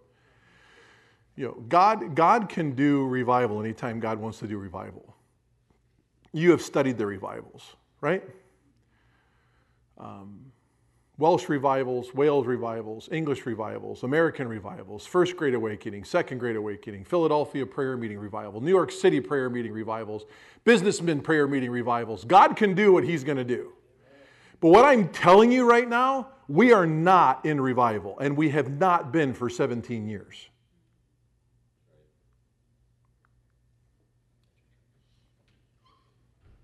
Right? This is normal. Jesus did not say, I will only build my church when my Father sends revival. Right? I mean, just think about it. The founder of the Ohio Bible Fellowship, who's now home with the Lord, one of the guys I interviewed, he said, Our church is not growing, Tim, and yours won't either, right? Because we're not living in a time of revival. He told me this, godly man. But this is where he was. He said, God only grows his church in times of revival. And you'll see it again if he sends one. And as a young guy, again, I'm going to practice 1 Timothy 5 1 and 2. I'm going to treat him as a father with respect. I didn't say anything. But it bothered me. It bothered me. Okay? So, anyways, yeah, we got a long way to go. You, you come and visit Grace, you'll see a lot of problems, and you'll say, boy, they got a long way to go. But hopefully, you'll hear from some people when you come there, and you'll be able to see it and watch them. So, if I'm gone, like I said yesterday, it's a healthy church. If it closes down or is closed down and the people know what to do, it's also a healthy church if it loses its pastor and they go on seamlessly. They're a disciple making church if they lose their pastor and they can go on seamlessly. We discussed that yesterday because it's the natural fruits of disciple making are 2 Timothy 2 2. They happen inside the local church. And if that's not happening, you're probably doing a lot of right things, you're just not doing the disciple making thing. Okay? All right. For us, we had four initial layers of the rollout. Uh, again, it starts with pastoral approval. Um, you lead that, right? Set up your Sunday school, set up your First Thessalonians, do whatever you're going to do. Call for, you set up the calling for initial people you're going to go through. Uh, Paul Grenier helped me out. He was my only on paper at that time administrator of this. Okay? In time, it'll become a trusted, more mature believer going through the material with other believers. This goes back. Our brother stepped out to take a call real quick. Um, um, yeah, this is going to help follow up with what I said to him before. But in time now, what organically, naturally happens are more mature believers being attached to someone who's less mature than they. Remember up front, real green, we just put two people together. We didn't know what we were doing. And then it just kind of grow out from there. But now that's just kind of a natural thing. It's almost like the way things fall out naturally in your home. Okay? You might have a kid who's 13 that's more mature than your 16 year old, who ends up being a leader in your home over that 16 year old in a number of different ways. right? So this isn't a biological age thing, this is a spiritual age thing. Right? And I'm telling you, it just naturally happens. But what's also not holistically natural, but mostly natural, is your younger people that get saved want to follow the person that led them to Christ, but they also want a Titus 2 mentor. So, for instance, Rochelle, she's 24. She works at a downtown Cleveland office, and she was praying that God would give her a soul in her natural rhythms of life. Lord, just give me one. Okay? And she's looking, a natural rhythm of life's work.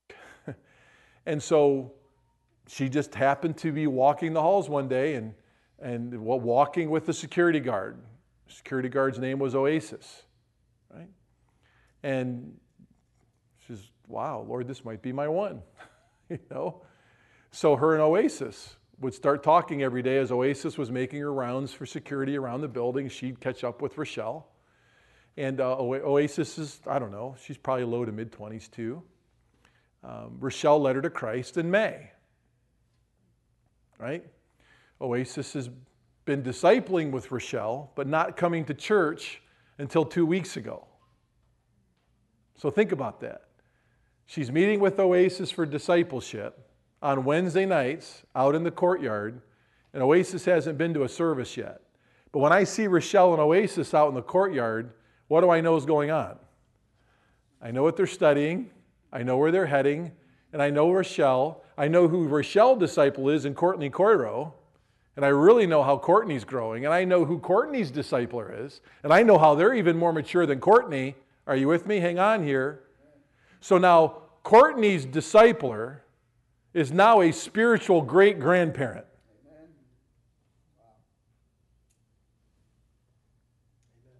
Right? 17 years into it, it may happen faster for you. Okay? But I know Oasis is going to come to a service sometime. Sure enough, she shows up two weeks ago. But guess who I'm baptizing next Sunday?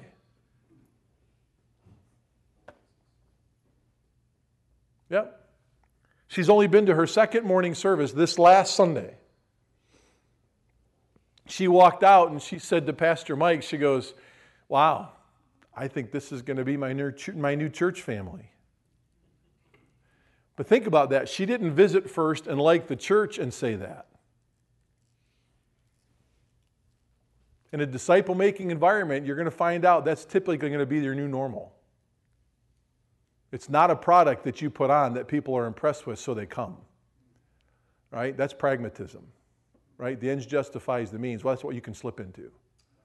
If the end is to get people to come to church, they'll justify any means that you can use to get them there.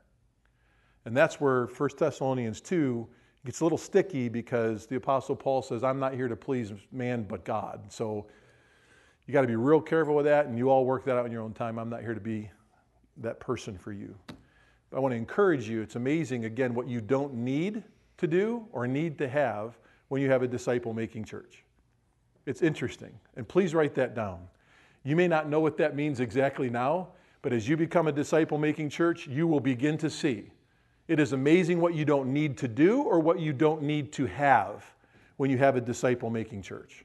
That's as important as the statement as how we started off, if it's biblical, it's doable, so forth and so on. Okay? In time, this will save your church thousands of dollars in their budget. You'll just see. right? And it will save your church thousands of hours in preparing for programs, right? And events.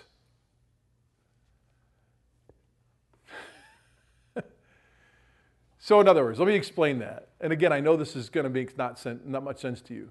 So, like right now, right? Initially, we no longer had to have youth evangelists or traveling evangelists visit our church. For our church, that was $12,000 a year. Okay? It was about six grand to have one team in and about six grand to have the other team in. A disciple making church, it's amazing what you don't need to have and what you don't need to do. Right? When you have people doing disciple making, do you need an evangelist to come in? No. What's the evangelist MO? Invite your friends to a. Now, hang with me here. I'm not being caustic. I'm just talking through. Invite your people to church. So, who could give him the gospel? The evangelist. Play it out. Cut the team six grand check. Right? I got my unsaved friend to church. He at least heard the gospel. Whew. It's off my conscience now.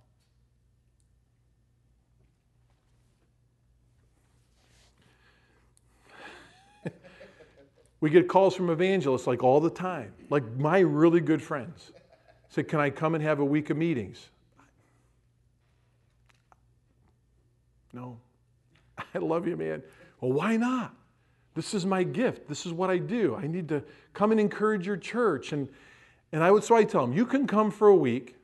I told one guy this you come for a week, I'll pay you for being here. But I want to pay you to be here to listen and to watch. Because he kept calling me and he kept pounding my phone. So I said, finally, I'll give you your six grand. That's really why you're calling me. You got to fill meetings. You got to put a trailer over your kid. I said, let's just get real. He's a really good friend. You got to have money for your tank, money for food in your stomach. I get it. You come. I'll pay you the six grand, but I want you to come and watch. Because I understand why you don't get it. Just come and be encouraged that you're actually not needed in some places. So go someplace where they need you. And isn't that what Paul did? Remember yesterday, 1 Thessalonians 1? He went to those regions beyond Thessalonica, and what verses 8 and 9 say? We don't need you. Was Paul excited about that? Yeah! You kidding me?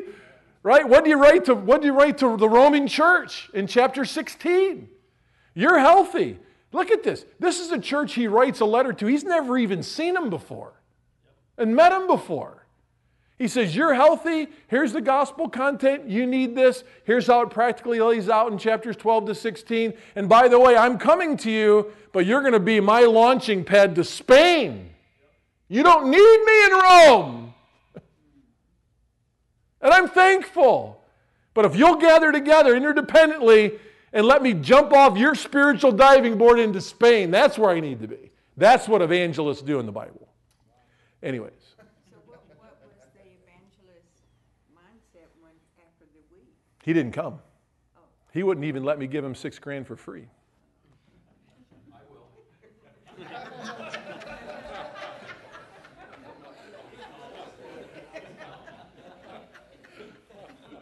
Bandelier, I don't know whether to hug you or kick you sometime. All right. I want you to know that for us, this is a quick model. I'm not going to spend a lot of time on this. In time, our, some of our leaders got involved with this, but I had to finally tell our leaders look, if we're going to lead, we got to lead the way. Okay? I would tell you, ministry leaders, that probably in your church, um, you could begin a ministry disciple making model probably with your leaders.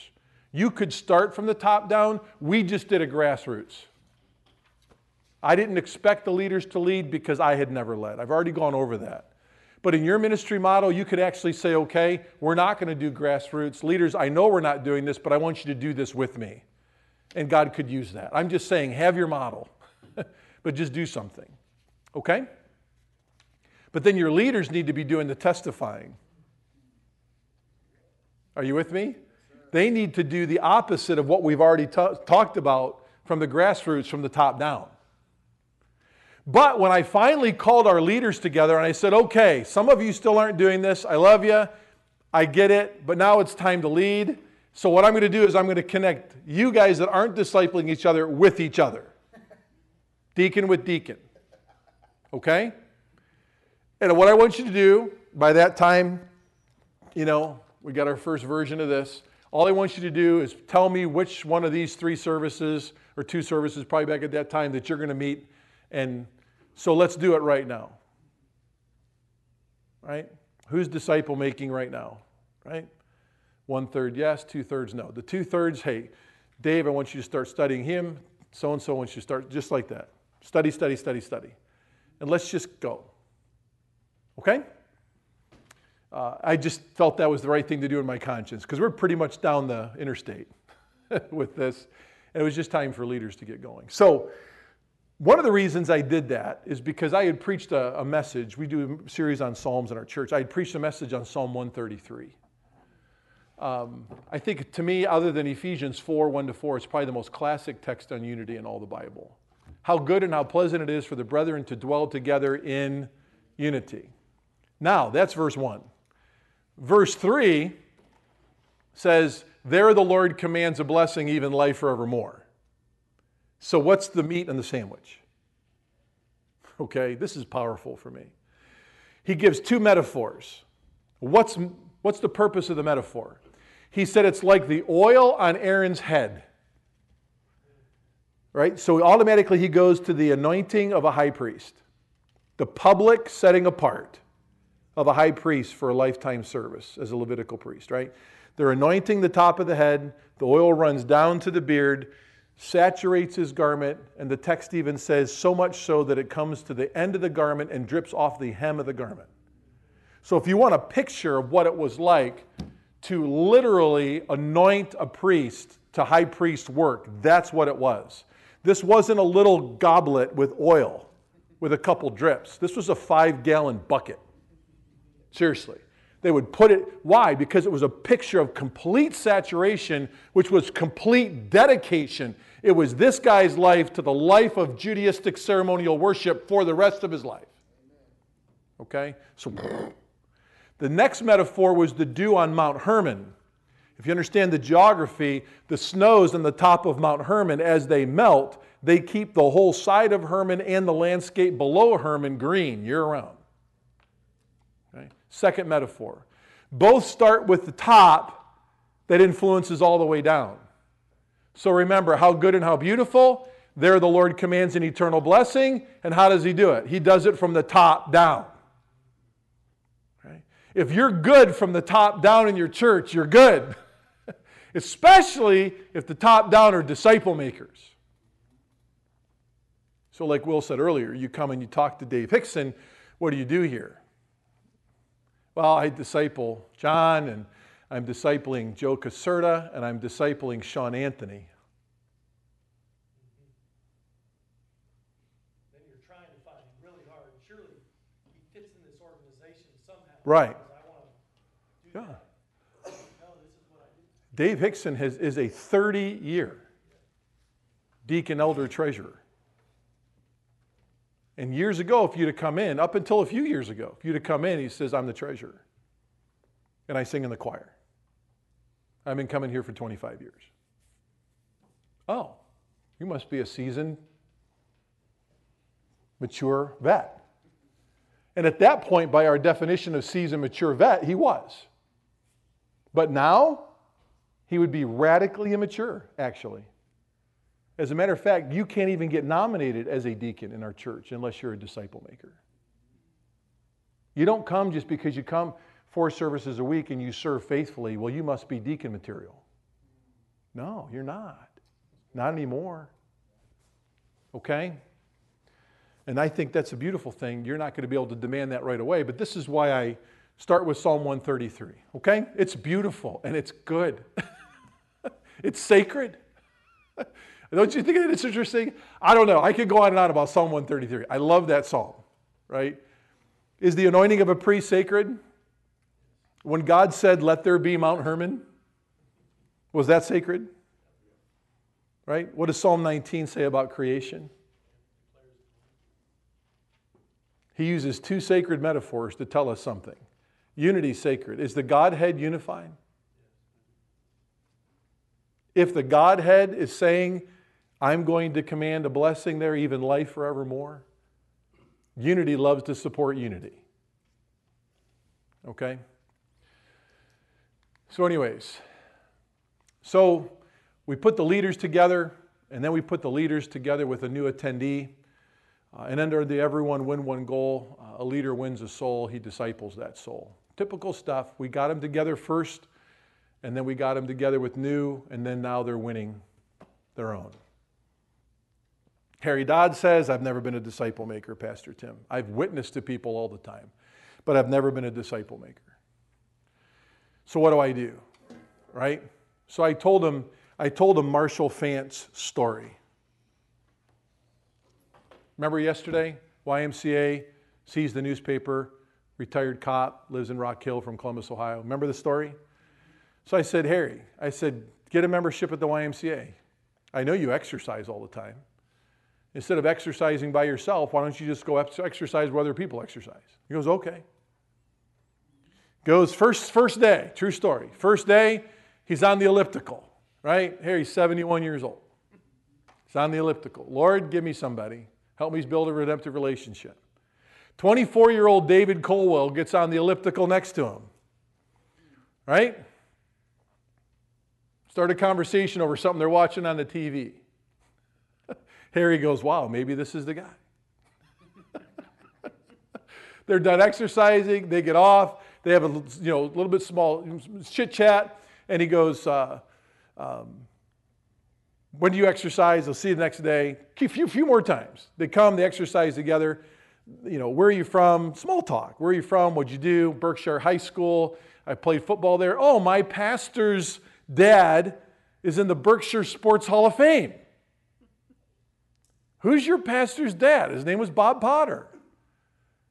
He played basketball and ran track there, and he went to Kent State University. He goes, You got to be kidding me, right? I got to meet your pastor. I'm a Berkshire grad. Not many people know about the Berkshire Badgers. I mean, it's a small D5 school out in the middle of you know, Geauga County, right? This is, this is the Amish country, you know. And uh, so he said, Great. He said, Listen, um, I'd like to do a Bible study with you. Would you like to do that? He goes, Yeah, I, yeah, I'm fine with that. You know, I want to, I'll do a Bible study and come meet your pastor and so forth. So, so they keep exercising together, and um, David comes to church on a Sunday morning. Now, understand, I don't know anything that I've just told you until I meet this kid, right? He comes in, and I say, Hey, how's it going? Welcome. Has anyone offered you a gift bag yet or a Bible study yet? No. But there's a guy here that's already done that with me at the YMCA. And I'm here, I want to study with him. I said, What's his name? He said, Harry Dodd. I was like, You got to be kidding me. I know right where he's at. Let's go get him, and you guys can start studying this morning. So I walked into the auditorium. Harry's talking to Kevin Malone, our head usher. And I said, Harry, you know this guy? He goes, David. He goes, Yeah, I'm here to study the Bible. You know, you didn't tell me you were coming today. He said, Well, you offered. so, so, so I said, Harry, let's go. And he goes, Okay. And they walked out every Sunday morning in Sunday school. He's been studying with David Colwell. 71, 24. The Spirit of God just kind of blows away the cultural separations of age. I'm telling you, it's a Spirit of God thing. And for years, what we've tried to do in making things work in age appropriate environments, and we spent hours and anguish and dollars, all of a sudden, wow, it's just like God does this actually in a disciple making environment. So, anyways, that's another free story. Now, our leaders. So, this is how it works for us. Who starts the what's the good news about the good news testimonies? Yours truly. Now, what do I get to do? Now that I have all my leaders on board, what do I get to do next? Years ago, I couldn't point to any of them to tell us a disciple making story. So I had to go to the 30 and then the 60 and so forth, right? Now, what I can do, like a hot knife through butter, I can start and I can say, Dave, Bob, Dan, all right, 37 deacons now. Okay? 37 deacons. I can point to any of them. Drop of a bucket. Pastor, I was studying the Bible with, can't believe the truth we got last week. Pastor, I'm walking in this walking club and I've started a redemptive relationship. And now what are people hearing that are below leadership? Okay? For us, it was worth doing the grassroots first, connecting them later, but now they're doing it because we're doing it. Ultimately, everyone started to do it because I had to repent of my sin and start doing it. All right? Now we're expectant to have all of our mini- ministry leaders. Now we can. So when I talk about the head of the sound booth or the head usher or the head Sunday school director or the head nursery worker or the head someone who's heading up a department, I can go from me to a, a deacon and I can say, "Hey Nick, give us your disciple making testimony." He's the head of the sound booth. I can say, "Kevin, he's head of our ushers. Give me your disciple making testimony." Right? I can say, "Cindy, head of the nursery. Give me your disciple making." What's the good news about the good news, Cindy? Are you with me? Youth leaders. Matt and Abby, what's the good news about the good news? Matt and Kate, what's the good news about the good news? Chris and Allegra, what's the good news about the good news? And everyone knows what I'm doing now. Me, deacon, ministry leaders. Now, everybody else, what's the good news about the good news? How long did it take? About 17 years. In time. Okay? This caused us to restructure our leadership meetings. We used to have board meetings every Thursday night from 7 o'clock to oh dark 30 for decades. And they were basically FYI meetings, right? Talking shop meetings, budget stuff, building stuff, infrastructure stuff, never about disciple making. It's really interesting to me. Disciple making became such a thing, such a thing, that we had no more need for deacons' meetings or what we would call board meetings. What are board meetings anyway? Yeah. Certainly can't find it from old Genesis to Revelation. So I don't think Jesus had board meetings with the disciples. But, anyways, do what you want. We don't have to do them anymore, but it's primarily because of this reason. Let me just summarize by saying this. We don't have to do them because it's amazing, and again, unexpected God intended blessing. When, when people start disciple making, they realize that certain things just have to get done so that the attention doesn't get distracted from the disciple making. Disciple making people just get things done, they just do. So we don't have to talk about it anymore. Yes?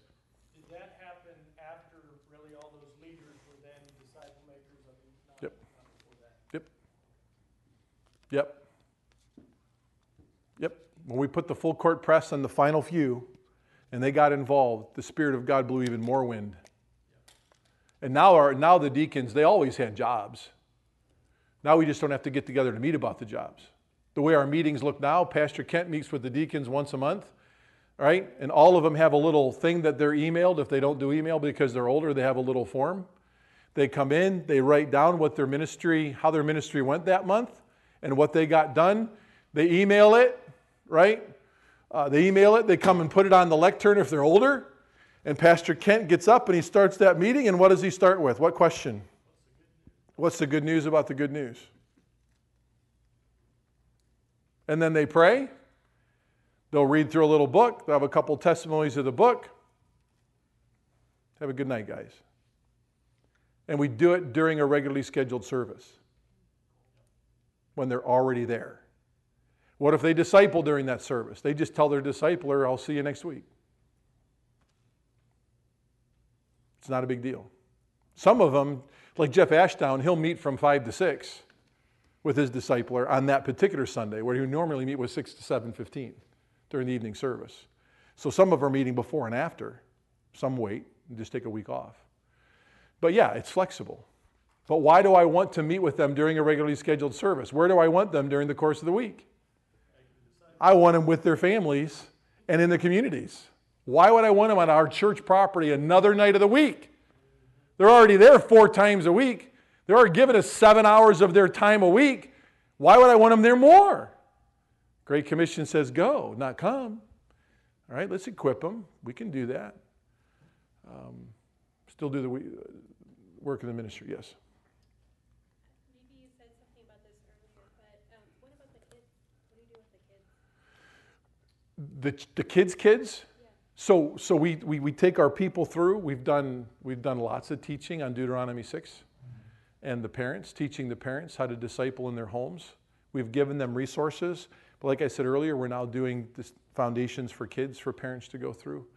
Uh, in, in, in Scripture, the primary disciple makers for kids are their parents. And then when you move over into our children's ministry, okay, we do everything in tandem with the parents. So, in other words, we don't do anything without the parents' permission. Parents may not be involved. We always tell the parents first this is where we're headed, this is what we're doing. And so, this is what we're doing for Sunday school, this is what we're doing for Wednesday nights, this is what we're doing for Little Lights on Sunday nights. Is everyone okay with that? We just want to let you know because when your kids get in the car, we want you to know what to talk to them about because you're their primary disciplers. When they get into junior high and high school, okay, there's two kinds of kids kids whose parents come to our church and kids whose don't.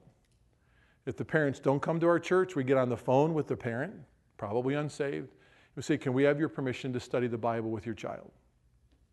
We had a pastor in our area that just lost a $3 million lawsuit because one of his youth leaders won a kid to Christ and they began discipling her and they baptized her. And their parents didn't even know any of this had happened until they watched her baptism on live stream. Okay? Lost a $3 million lawsuit. All right? So pick up the phone. By the way, it's a great opportunity, a great opportunity to, to involve yourself with the parents. We'd like to disciple your children. Are you okay with that? So if their kids don't come, their parents don't come, we call the parent. And then we have three youth leader couples now. We didn't always have that. Three youth couples now. And we'll say, hey, look, Kate and Matt, would you disciple this girl? Right? Matt and Abby, would you disciple this guy? Right? And then for the rest of the kids, our youth pastor goes through the foundations. All of our kids are going to go through the foundations one time between seventh and 12th grade. Right? So when seventh grade class comes in, sometime between over the next five years, they're going to go through foundations. And Pastor Steve just does that because when they move up and on, they're going to be expected to disciple somebody when they, once they get to college and career and so forth. The kids who do come to our youth group, whose parents do come to our church, right? They're also put underneath one of those four youth leader couples. And so if Matt and Kate are discipling this girl, like they call my daughter over, Emma, come over and sit with us as we disciple this girl. So Emma's watching and learning that. And I know Emma's going to go through foundation some year between 7th and 12th grade in her youth group. Okay? Um, I don't know if any of that answered your questions overall. I guess I was more curious when you're talking about when uh, people come Wednesday night or Yep. Sunday evening, and then they're there for discipleship. Mhm. I'm assuming, you know, some of these people have children, do they just drop them off somewhere, or like, you know? Yeah, we have, we have, dis- we have what we call disciple kids, and we have little lights, and we have youth app. They're all, they're all centered around the disciple making lifestyle. So infants are infants, we have childcare. Um, we start together in singing. All of us are in the auditorium, we sing, and then we dismiss the Life app, which is middle school and high school, and uh, they don't have to go. It's just a thing. We'll dismiss disciplers to go out in the lobby and disciple. Uh, we dismiss little lights, right? And we dismiss disciple kids, and, and they go. And it's a thing. But if the parents want to keep them in the auditorium, they're their kids. I don't care what they do. You know? Yeah. Did that help? Okay. Yeah, it's, it's, it's there. It's been developing more and more as you go along. We're nowhere near where we need to be, but um, but again, people that run the Life app, Little Lights, and so forth, that's not their pledge of allegiance. The blessing for me, sending kids to those different places, is not that they have places to go. It's because the people are going to be leading those. That's not their primary purpose for being at Grace Church. Because you can get youth people coming all fired up about youth. I want to lead youth. I want to be a youth pastor. I want to do this. Okay, fine. But are you a disciple maker yourself? you know, it's, it changes the whole nature of your church. Yes. Yeah, that, kind of helps me to ask another question. So, so, so you're having these children that do come with their parents because you're really parents with their children, and they're like, okay, well, I got my kids, and you know, you gotta have this nursery provided, you know, let's say on that Sunday night or Wednesday night, so then you got some of your faithful people that just say, hey, look, uh, we need you here to be, you know, part of a, you know, teaching their kids while we're teaching the, the parents, right? So you're encouraging people to step up for that as well. And, uh, I guess, and that's kind of just something, can you talk about how, you encourage people to? Well, we, we had, even as church 150, 180, we had a nursery. We had a children's church. You guys probably have some semblance of that here at Arise and at your church. So we already had that stuff. Um, so we had people. Uh, now the disciple making culture has just changed the kind of people we have over there, and it's provided more people to serve. Because the people who are discipling in the nursery are, again, leading somebody, it's probably going to end up working in the nursery.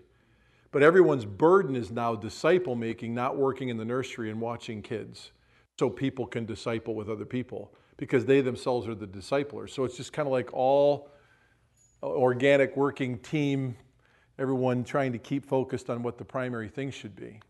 So it's, it's you know, it's still ministry, it still takes effort. Um, but the effort now, like my wife's the scheduler for the nursery. She has 130 nursery workers that she manages. And, and but all those almost all those nursery workers are disciple makers, which makes the managing harder. Because if she needs someone for Sunday school, well, I'm discipling in Sunday school. Okay? Right? It's, this is like if they're new coming in. Where are my holes I got to fill? Blah, blah, blah. Um, um, if she, people call in sick, I'm on vacation, right? So most of it is, is, is just filling holes of people who are already disciple making. It's not trying to get people to be working the nursery. You know what I mean? Um, yeah, well, And I don't know if this speaks to what you're asking Beth and Jacob, but I know for us, like, we're still very early on in this process. Yep. We're not near as far along as Grace is, but I know for Shandy and I, when we were first, you know, even when we were first starting the church and looking for those first people to disciple, Shandy was in the nursery herself, all the services and all those things, so there wasn't that time when, you know, Beth, that may be some of what you're asking, like, I am the one taking care of kids, how do I do this? Right. So for us, with the first initial people, we had to do it outside of the normal service time, just because we didn't have anybody to watch those kids so that we could do it during the service. Yep. So that may be your situation right now, so that's where I would say, maybe start there, meet, find, meet on a Thursday or Saturday, which may not be how you wanna continue it on forever, but it may be how you need to do it Yep. right now. And then as God provides those more people, then we will have something to keep the nursery so that the disciple making can happen during the regular services. I don't know if that answers, No, that- I that feel like helps. that may be where you're. That helps me, yeah. You're, you're, talk, you're, you're talking about more logistical stuff as you build the culture. Yeah, cause I know where, We, we had to do the same thing. I mean, we remember we, we started in 1948 and we were blipping all over the place. 17 people hired my dad in 72. and We started in 48, right? We're only a buck 50 to a buck 80 by the time we get to 1990, right? That's when I come and we realize how broken all of us are, right? So we're not, you know, we don't even have a piano player at that point. You know, we don't have certain women in a service at all because they're all four services in the nursery. so it was almost like a church revitalization or replant at that point. And, and we did what we could in event based things, like we talked about the history yesterday grow, try to get, try to go, try to be attractive, get people to come. But we always came, like the history yesterday, to plateau and decline. So we're, we're not not struggling with help in the nursery and children's church and youth group until we become a disciple making church. I guess I was more curious about, you know, if you have someone who, who has a disciple that they're trying to meet with, Mhm. you know, but then they also have this other responsibility, is it that they're not allowed to be a disciple maker because they're in No. No. That's why we had to open up two more services. Does that make sense? That's why we had to, one of the reasons why we had to open up two more services. It was volume plus ministry conflict. So we never wanted to pull someone out of the nursery when they were already scheduled there so they could disciple someone, even though discipleship was a bigger priority. So I can't make one ministry expendable because we get to do another priority. Right? So you remember, as a pastor, you're protecting. so what do I have to do? I got to open up Sunday nights. I got to open up Wednesday nights. Whatever your model is in your church, you just have to provide a way to equip them to do disciple making without making other ministry expendable. Does that make sense? Yeah, and that's okay. We're not used to that kind of flexibility because there's people that have been staunch members of local Bible believing churches for a long time and they get a little used to their ways. But it's it's slow, it's in time. But when they know it's towards disciple making purposes and not towards pragmatism or just launching another program to get the church to grow, it's a different it's a different animal. Yep. So we began praying every Monday morning. Um, this is part of our leadership coming together. And every Monday morning, I meet with them and we start with what's the good news about the good news. We even do it among our pastors' meetings. That's always the top thing we talk about. Because if, again, we're not doing it, the people aren't doing it. Okay? We now have discipleship leadership meetings instead of board meetings. Monthly discipleship meetings I have with the elders and deacon leaders. Um, I meet with them the first Wednesday night of every month after after prayer meeting. Why? Because we want to provide a time to meet when they're already there. It's 7:15 to 7:45. It's 30 minutes and how does that meeting begin? What's the good news about the good news? I've got to know that my elders and who starts those testimonies in those meetings? Right? We'll go around, we'll share, we'll pray, right? hey, this is how the building fund is, this is how the building project's coming along. Have a good night. Have a good night. It's not rocket science. Okay? Uh, we have one upcoming this Sunday. Or the, um, uh, when we have Sunday night of Labor Day should be our first one, so we'll have it the second Sunday night because we don't have church on Labor Day Sunday night. Um, on holiday Sunday nights and fifth Sunday nights, we have now what we call um, disciple making nights. We tell the people, don't come to church. If you want to come here and disciple, because you can disciple on a Sunday night, do it. But we're not having formal church tonight because we want you out with your family in the community reaching people. So, Easter, Christmas, Labor Day, Memorial Day, and every time there's a fifth Sunday in a month, people can come to the church and disciple, but outside that, go have your unsafe friends over for a steak and a, or a burger, right? Just go walk with your unsafe friends in the park. Go with your discipler and do something. Okay? Uh, so we'll have this meeting the second Sunday night of the month, and, and, and we'll, we'll talk about what's the good news about the good news. We'll let them know where we're at with the potential sale of our property so that we can break ground for our new building. It's just FYI stuff, but it's like five to seven minutes at the end. And we'll say, you know, Lisa was discipling Lauren. Lauren was coming along really well. Uh, Lauren fell off the face of the map like I can't believe. Lisa's been pursuing her. And then we found out that another gal, Gabby's being discipled by um, um, Sarah this hour. And all of a sudden, we find out that Gab, uh, Lauren had a relationship, a friendship with Gabby, and Lauren allowed her heart to get bitter, and she influenced Gabby. And now um, Sarah's going after Gabby, Lisa's going after Lauren.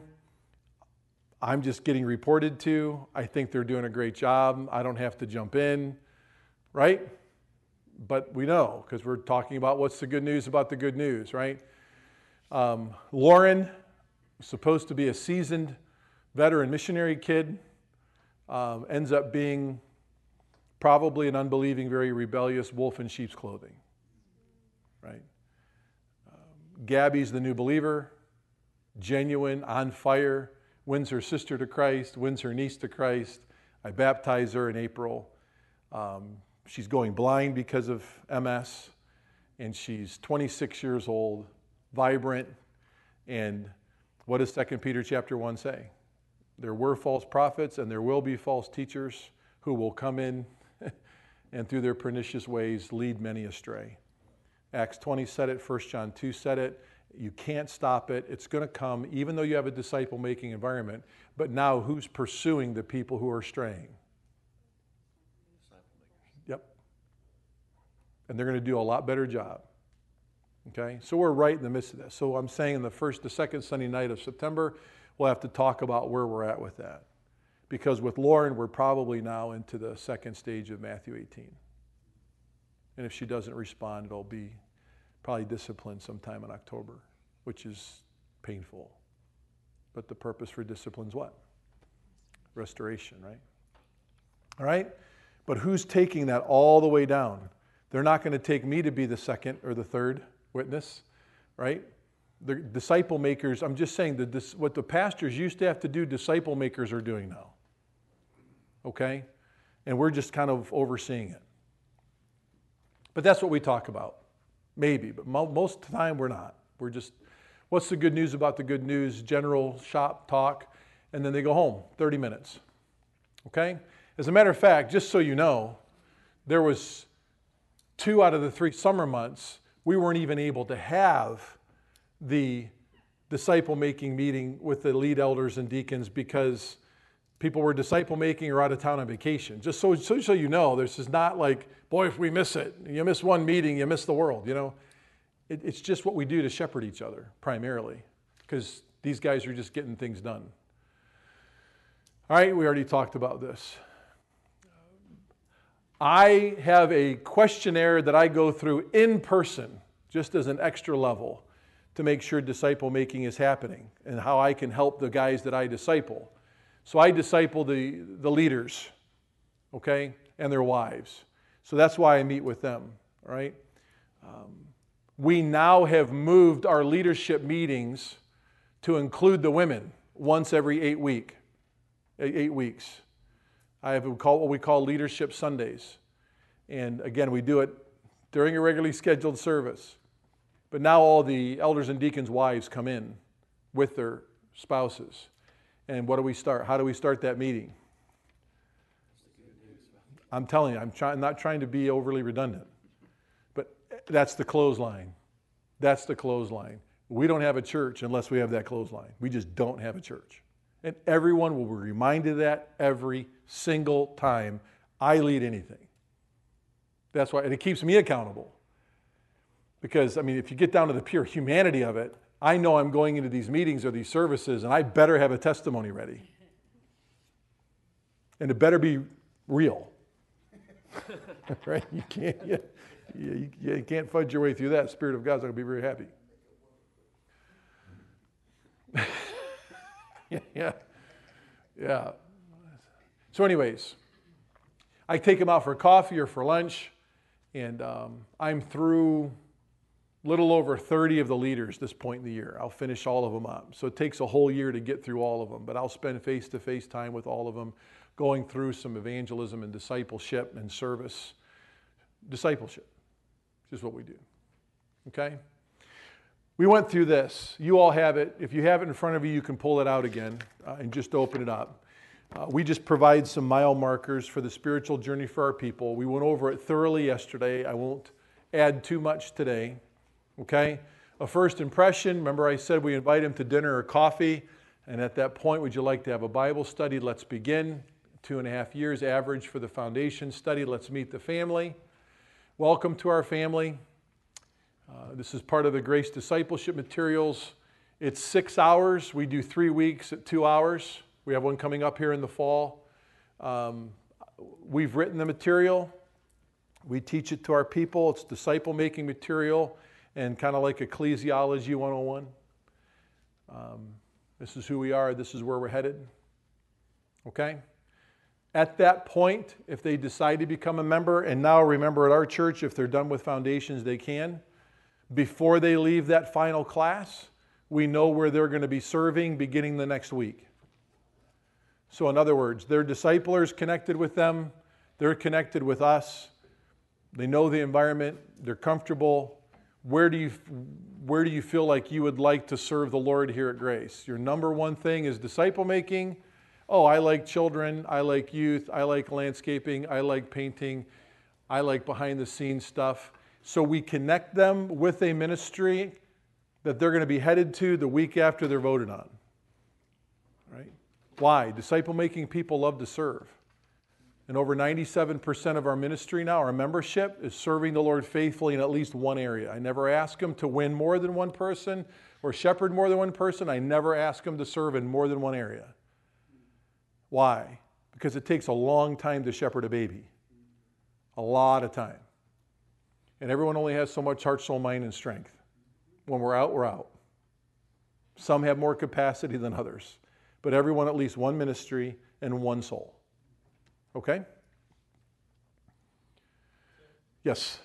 I know you have your order of all these things on here.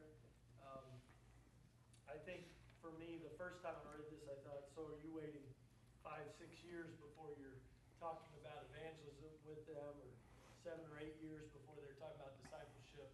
I know that's not what you're doing, but with this order here, I think it's just helpful to. They've already learned it and seen it from their own discipler. Um, that's the formal documentation, if you will, of what it is. It's kind of a reinforcement of what already is organically happening in that first arrow. All right? It's a, it's a re-solidification that once you're in ministry, this is really what we're all about. But we want to pray first. We want to get you in consistent, regular study of the Bible, right? And then we're going to re- rehearse and visually see several volumes about what disciple making really is. And then we're going to teach you Hermeneutics 101, which is the Simply Blessed study. Okay?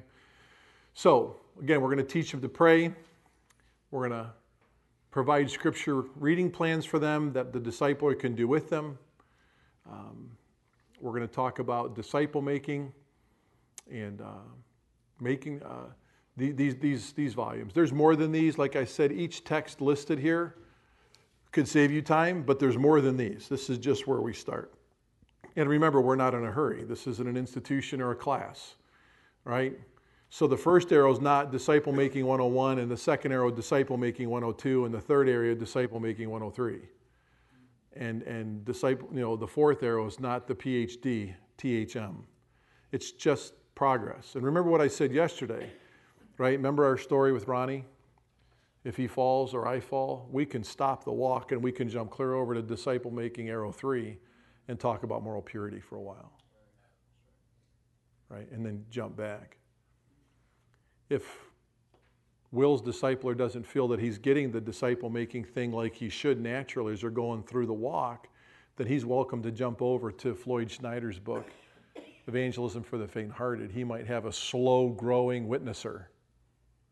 And it's okay, let's just stop the walk. Let's jump over to this book. And it's the best book I've ever read in helping even a non, the most non type A person begin a redemptive relationship with someone in town. Okay? And then you can jump back to the walk. So there's, it's an organic, it's an organic overall, but growing. Okay? Someone's hand was up back here. Yes? When you say that you, uh, what, you kind of laid it out that the discipler is training, uh, or the disciple maker is training their disciple to, uh, also serve in the ministry. Uh, just to clarify, you don't allow the disciplee, I don't know, wh- how would you refer to that? Yeah. The The disciple or disciplee, yep.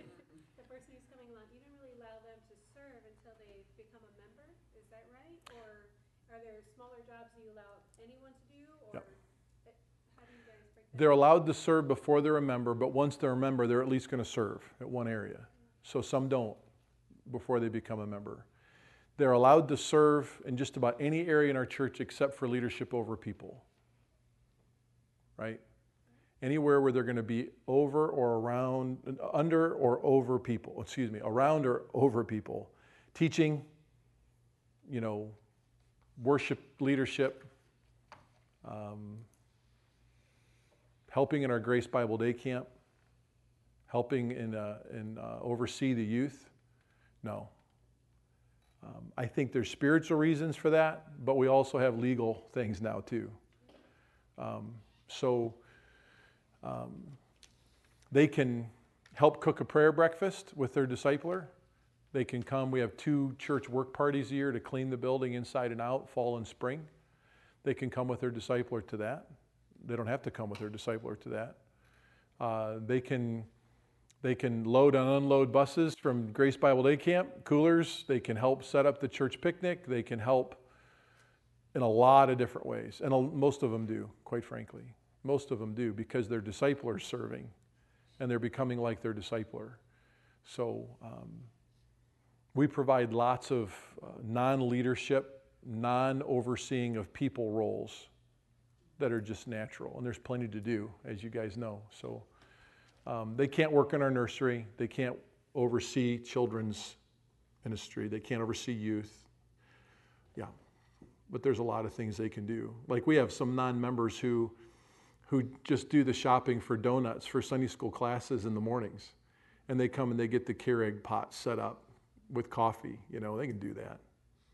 You know, all all kinds of stuff to do. Yeah. I have another question. Yep, yep. So, uh, when they do become members, is there, how, how do you guys commemorate that, or is there a special thing that you do? Yeah, when they're done, they, they contact us when they're done with the content of the foundations. And uh, they meet with two leaders, three leaders, and we ask them three questions. You know, do you still agree with the doctrinal statement of our church?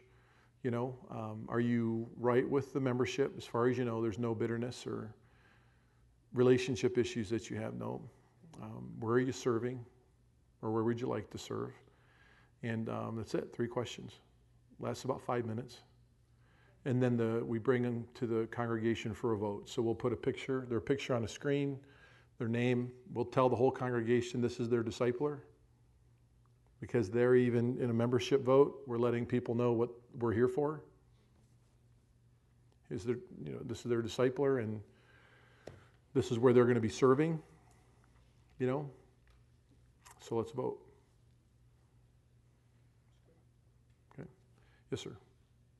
Did you have your hand up? Okay. I'm seeing things. Need more hydration. Okay. Simply Blessed is a really a hermeneutics 101 study that a lady in our church wrote. She's taken all 120 hours of Great Lakes Bible Institute and she's a phenomenal student of the word and she wrote a hermeneutics book called Simply Blessed. It's a study over the book of Philippians. And so our people are going through this by the time they get there. Some people are studying it before they get there, but they're all learning together how to rightly divide the word of truth. And it's over the book of Philippians. But they can take the model and put it over any other book that they want to, too. But it's, again, it's challenging our people that are discipling people to have to learn to grow at least hermeneutically and what it means to rightly divide the word of truth. And it's outside a classroom context. The material compels people by the way it's set up to do it well. And it's doable by um,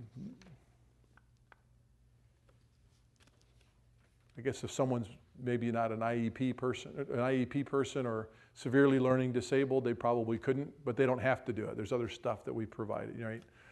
But generally, people can do it. Yes, sir. Yes, please. Thank you. I, I was supposed to give you the high sign, brother, and I didn't do it. All right, again, the next area, and people can jump forward and backwards to these things, but remember, we don't want them to get stuck. If they jump out of the walk because they're having issues here, right, with stewardship, money can be a captivating thing. Financial ruin can be a captivating thing. We want to deal with it, but we don't want to ever forget we got to go back to the milk too. Right? Got to maybe you have to do both at the same time. It's just an organic map that's about milk to meat, new birth to last breath, and it's centered around the word of God and a relationship. Okay? So we don't want to get stuck anywhere. We want to make sure we're growing, but these are resources that are available. Okay? Not all these authors on here, if we did not write it, we would li- align with perfectly. Okay? Um, I only say that, thank you, brother. I only say that for the protection of the sheep. Right? If pastors don't qualify, what I say is qualification is protection. Right? Because there's a lot of good stuff out there, but if it's written by a person that doesn't stand necessarily the doctrinally where your cheap people are, your people will get distracted by that person if they really like that person. So just always qualify. right? So I don't, I'm not, I'm not the same stripe as Dave Harvey or Tedd Tripp um, or Heath Lambert, but we put little qualification tabs inside the books. So when people start to study, these folks may not align directly with our doctrine and philosophy, but generally this is good stuff. Warning is good. Okay? So when we say whole life stewardship, that's time, talent, and resources. So we have put together, part of the Grace Discipleship Series, we have lessons that help people manage their time, help people manage their spiritual gift, and help people manage their resources. And now we have a group of disciple makers who have put together a whole discipleship book that's called Bridges, where we can help people. And the reason it's called Bridges is because we can help college kids, young married people, look to the future of when they get to retirement and begin to build their life in a disciple making way. Right? So this includes our people sitting down with our people, how to go over a will, how to do a power of attorney, how to do this, how to do that, how to do this. But our people are taking each other through it. Our people wrote it. Right? We have one tax guy in our church, Mike Filippo, our treasurer, Dave Hickson, and Harry Dodd. They met together for a year and a half, put this together, right? Walked us through the, told me about the process. I approved each stage of it, and it's called Bridges. It's in print right now, and we're going to right now make it look more polished and much more like this. But it's available for our people because as a pastor, I felt that whole life stewardship was critical. A lot of, a lot of people struggle with time management. It, again, these are four major categories that every believer struggles with. So we're just trying to give our people trustworthy resources to work each other through. Okay? When Sinners Say I Do is probably the best premarital and postmarital book on marriage I've ever read. It's beautiful. Shepherding a Child's Heart, it's okay. It's decent. Um, but just a resource, we have others. Um, Finally Free, he does a good job with that, but there's others that we have. Everything else, these are just springboard volumes. Let me tell you where we're going, and this may not, you may not care about this at all. When we get into our new building, if the Lord ever supplies that, what I would like to do is I'd like to call it, or make it kind of like the disciple making church of tomorrow. I borrowed that from Walt Disney, right? Study his history, right? Everything he wanted, you know, especially Epcot Center, right? And, and, and Tomorrowland in the Magic Kingdom, right? I just thought, well, why, why can't a saved person be as creative as an unsaved person who's made in the image of God? So let's just make it the disciple making church of tomorrow. So when people drive on and when they leave, they're always going to have lift up your eyes for the fields are white unto harvest on their mind visually and going deeper in the word together. So we're going to have a whole fellowship hall that's going to have disciple making vignettes and in each vignette we're going to have an iPad. Okay? There's going to be links on that iPad to this whole map.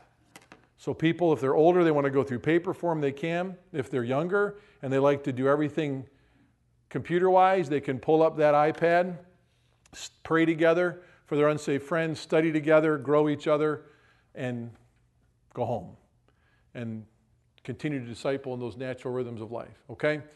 So, what I'd like to do is have all these resources on there because this is going to include also pamphlets, vlogs, podcasts, movies. It's going to include everything on each one of these topics that's quality so they can sit down. Someone's had a tough night, a tough week with their marriage. Their husband got up and walked out, right? They can pray, they can weep together. And boy, here, you know, let's jump out of the walk. Let's jump over here and, and let's encourage each other tonight. Okay? Just equipping the saints. That's my job. Equip the saints to do what? Which is good resources to help good people please God. Okay? By the time you get to the final arrow, um, these are people in the sunset years of their ministry, people who are semi retired or fully retired, possibly. And at Grace Church, what we're finding out is um,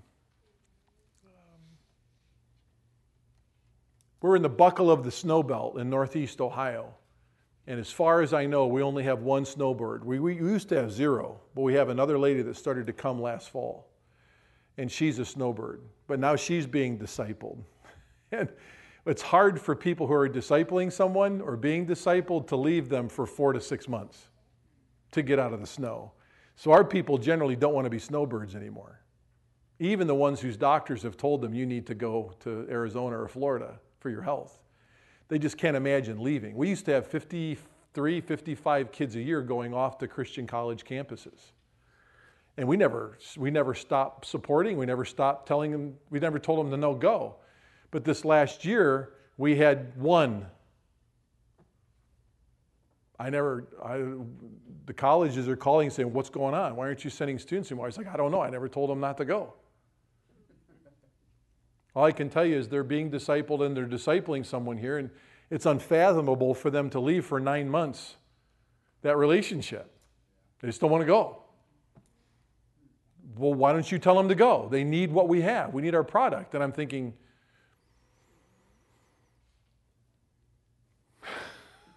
I mean, who really does disciple making better?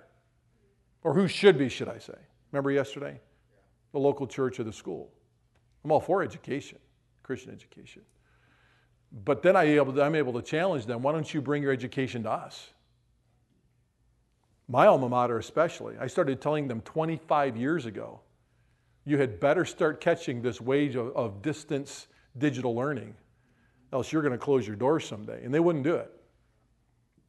They wouldn't do it. So when your old alma mater starts to call you and say, Why aren't you sending kids? I like, I don't know if I, they want to come to you. Why don't you come to us? Figgie International was a Fortune 500 company, five miles south of us, just on the corner of Route 306 and Route 90 in Kirtland Hills, Ohio. It goes bankrupt. Remember old Figgie International? Was a Fortune 500 company. They've got a little Ivy League campus. If you drive on their campus, it looks like a mini Ivy League school. And I told my alma mater, when it went on the chopping block and went up to public auction, a whole campus, $5 million. Pristine, pristine, red brick, dark red brick, gorgeous landscape. It had a gym and a pool. It had office buildings that looked like dorms, right? It had admin buildings. And I contacted the school and I said, listen, I've been trying to tell you guys, I can't say that we're going to come to you, but you can come to us. No. Yeah. All I'm saying is, disciple making people don't like to leave their church. I've had people turn down job offers that were more money, better opportunity for them, and say, no thanks, this, is, this soul is more important for me. I'm, I'm making my ends meet just with what I'm making. It's like, you know, it's crazy, I'm telling you. Your people start to live like you live as a pastor teacher and as a ministry leader. So we train our people how to stay focused as they are disciple makers in ministry. Your one degree is a great thing to help your people who are sunset years of life really come down to a focus of ministry. Again, just faithfully serve as a specialist in one area as you're a disciple maker. We have written some material that we've led our Titus 2 people through. Um, it's Titus, the class on Titus 2, how to disciple making people live a Titus 2 life in the local church. We've called this our Aquila and Priscilla ministry training. Here's this, so, so, so get this. Here's a, here's a growing people, a group of, of people who are aging, right? But they're disciple makers. So instead of being snowbirds or instead of just traveling the world with the resources they got from their employment, they want to stay and be disciple makers. But now they've got 40 to 60 discretionary hours a week because they're not working. So what do they do? They want to minister in the local church. Right now we have 45 people who are part or full time retired that are giving their whole weeks or partial weeks to the local church. Who would have ever thought that would have happened? Right? So, what do we do? Well, they're all disciple makers already. I know they're doing that, but they've got even more time available now.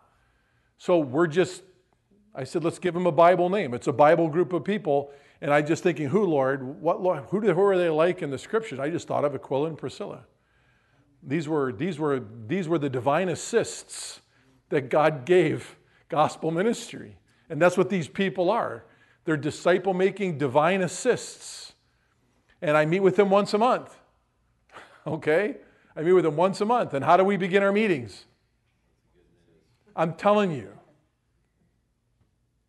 If not, you'll have a church within a church. But if everything starts with what's the good news about the good news, everyone knows why they're there, even though they're in their different places. So, even this group, what's the good news about the good news? And they got the sweetest testimonies on that every, every month. Okay? So I've already told you we've written the Titus 2 stuff. So our folks are pretty laser focused.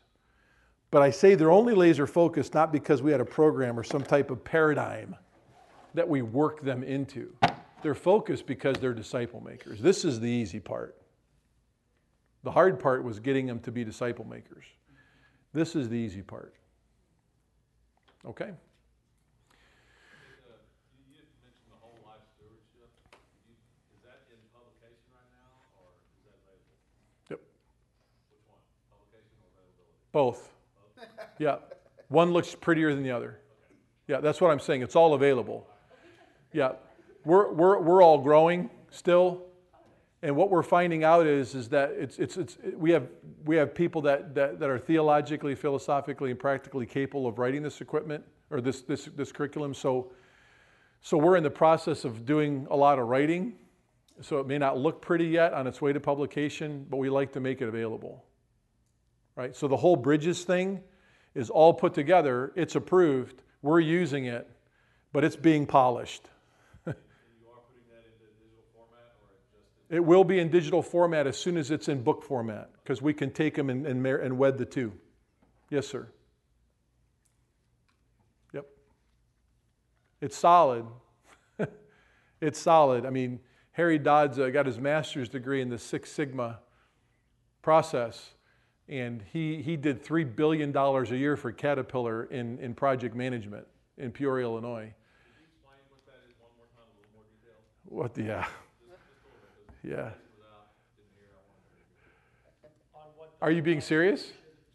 Oh, I thought you were trying to give me a hairy question.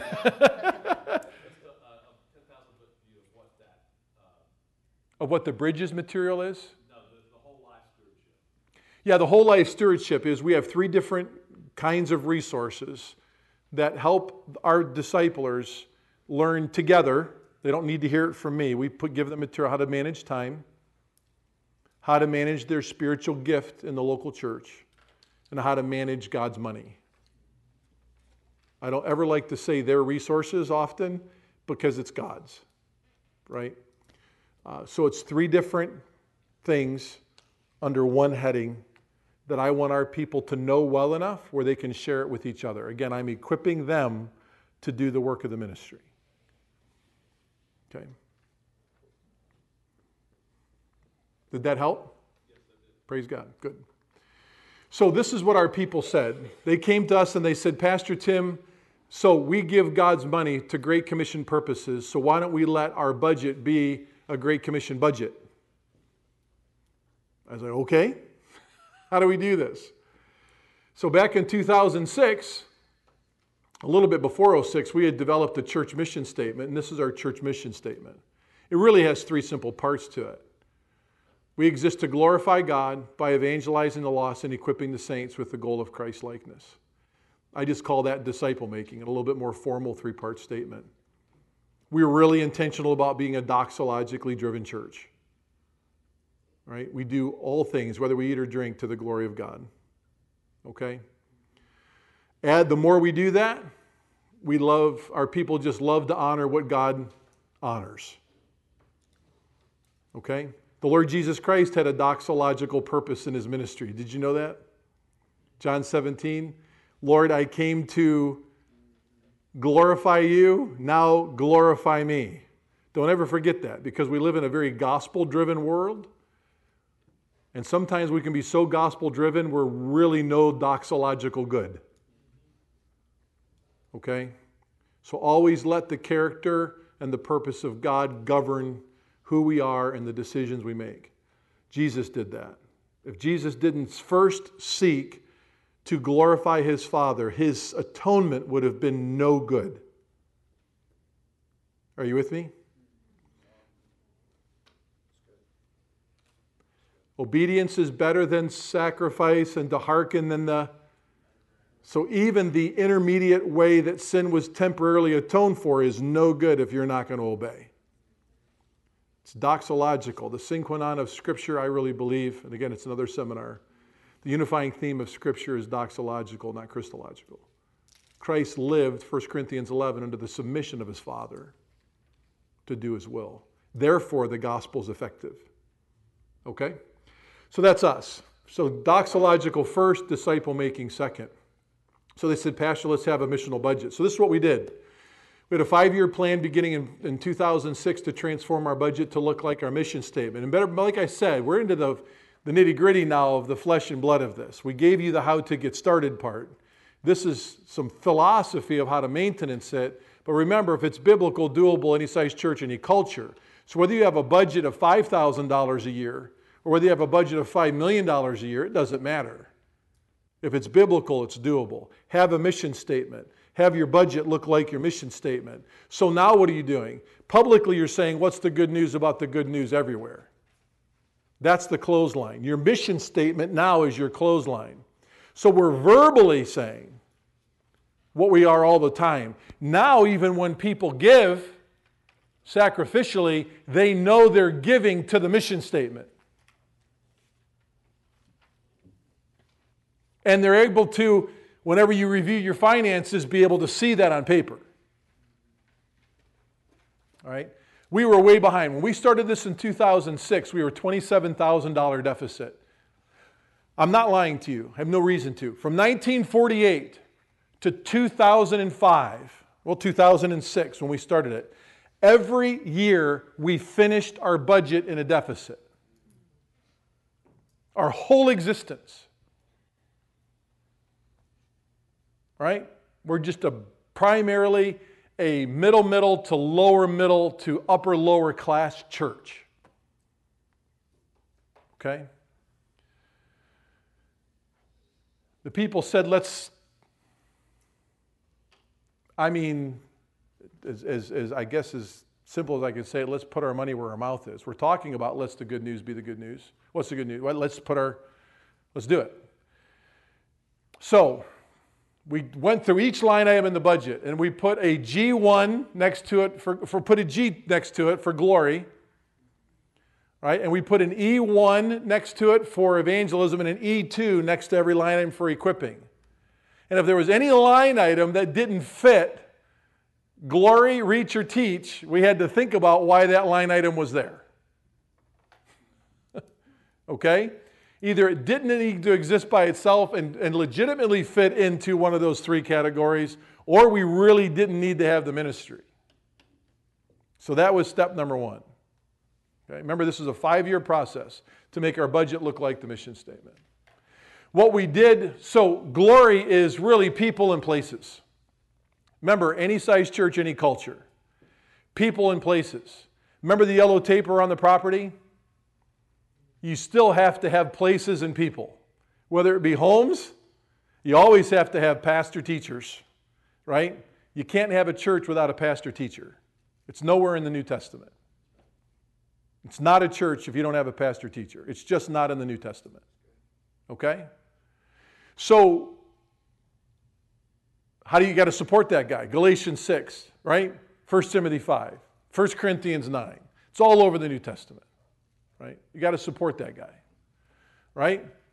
Nothing else should be done until that pastor's supported. Why? Because you're not, you got to reach Jerusalem. You got to have a guy to shepherd Jerusalem.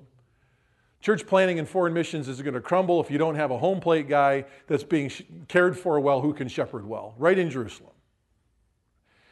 So, glory. Do all things of the glory of God. For us, we need pastors to help us lead us, understand what that glory is, and live that glory. We got to have places. Evangelism. We took our evangelism dollars and we, we determined over five years to make our evangelism part of our budget look like Acts 1 8. I know that Acts 1 8 is a prophecy.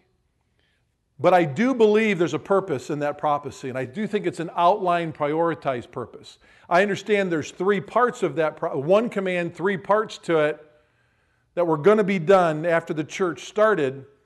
But I really believe Jerusalem, Judea, Samaria, and uttermost parts of the earth are in divine order. I think the Spirit of God did that. He preserved it for us. You don't see that in the Great Commission gospel accounts, but you see it there at the ascension account. Why only there? I really believe there's an order for it. If you saturate Jerusalem first, then you will plant churches And as you plant churches, you will interdependently connect and you will naturally go to foreign missions. All right?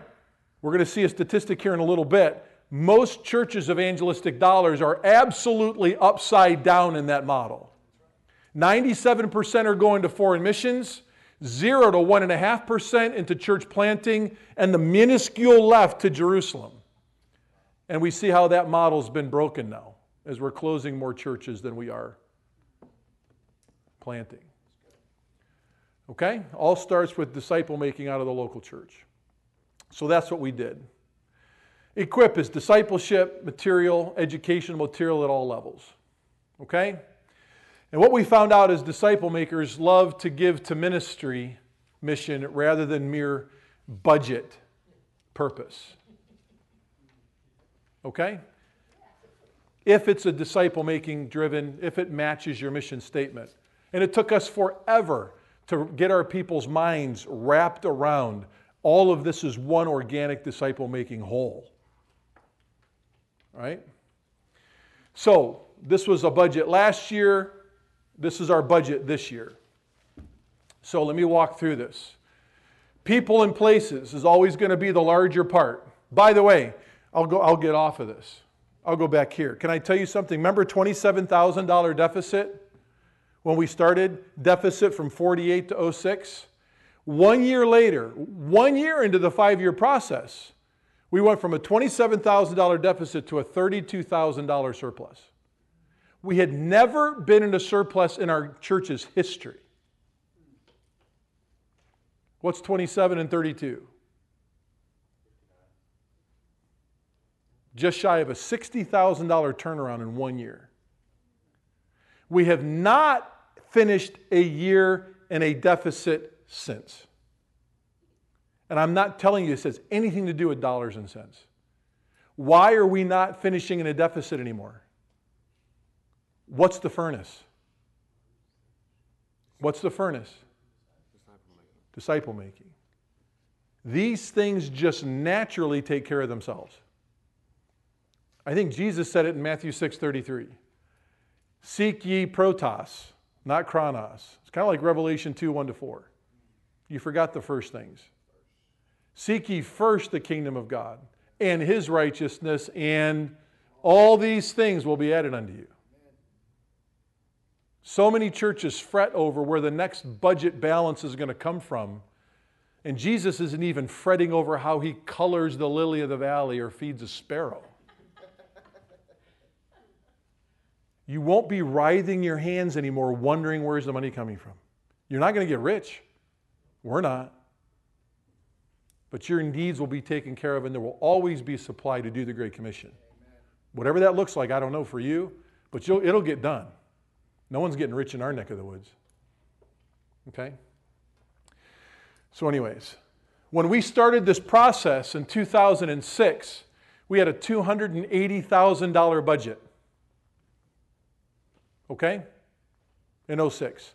And I tell you that because it took us five years to get to the point where glory outmatched evangelism and evangelism outmatched equipping. It took us five years to get there. But ever since 2000, 2006, and certainly since 2011, when we've matched this and repeated it, we've gone from to 1.1 million. And, and this year, 1.3 million. It's not about getting rich because now where are all those dollars going to? Glory, reach, teach. So now when we present our budget to our people on a quarterly or annual basis, either digitally or in person, all right, what do we show them? Just want to let you know we're being conscientious with the disciple making dollars that you're giving. And well, I'll even start a church budget meeting with what? I'm not kidding you. Come. I have nothing to hide. Everything starts with what's the good news about the good news. Everything. Everything. Everything. And it never gets nauseous to your people. Everyone's got to be reminded why we're doing what we're doing. Why are we here anyway? Who are we? What are we here for? Where are we going? And why are we doing it all anyway? Everyone's always got to be reminded this, this, this, this, this, this, this. Else they'll get distracted by other noble commissions. There's a lot of noble purposes that we live out there, noble commissions, but they may not be directly tied to the Great Commission. Okay? So you just got to be careful with the balance. Again, 17 years. um, and the whole disciple making journey since 06 to now with making our budget look like our mission statement. Can I share this with you too? We've had a 4 to 5%, Dave Hickson told me, um, 4 to 5% increase in our budget ever since 06. Right? In addition to that, we've had a, what we call an Acts 1 8 Christmas offering. An Acts 1 8 Christmas offering is, um, I think, philosophically and practical, a way to let people know the priority of the order of what Jesus said in Acts 1 8. So our first Christmas offering was 2006, the year we launched out. So we had a, so it was $6,000. 50% of that was going to go to Jerusalem, 30% to church planting, and 20% to foreign missions. Immediately that's heartburn for some old schoolers. Why? Because foreign missions was go, go, go, go, go for years, and all of a sudden, what's foreign missions? Chicken feed? You're only giving 20% of 6,000 to foreign missions? What's wrong with you? No, no, no, no, no. you have to understand, right? It's going to get better, but it's not going to get better until we get back to a disciple making Jerusalem philosophy. We're way behind in Jerusalem. Right? 6,000 to start with. The last three years, it's been $50,000 each year, and we've been growing at a 4, 4 to 5% increase every year. All right? And we're starting every budget meeting with what?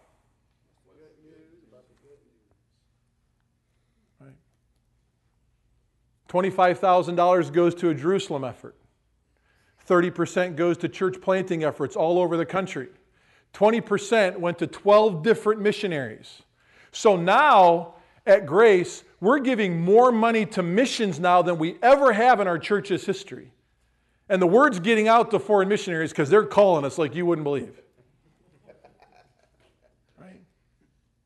But there's more money going, evangelistic money going into Jerusalem than there is church planting, and more going into church planting than there is foreign missions. And again, the Spirit of God blows wind into that.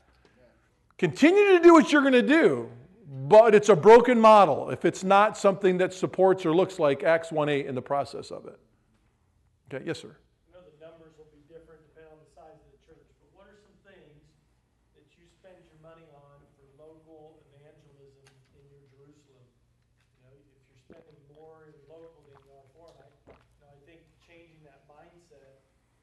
We spent $12,000 one year on a tent so we could have children's evangelism on our property in hot weather.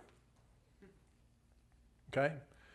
Um, we put $2,000 one year uh, towards building a relationship with a gal in our neighborhood named Lauren who owns a chocolate store called Culinaire Provence. She does catering and, and, and chocolates. And we put $2,000 because I'm my, my wife and I are building a relationship with her. She's staunchly Roman Catholic, but we're trying to win her to Christ. So um, that's one of the places we can go and build a redemptive relationship. We're spending some money to buy some time with Lauren. And we're giving her company $2,000, and she makes for us 30 chocolate baskets. They're actually baskets made of chocolate, and they're full of confections.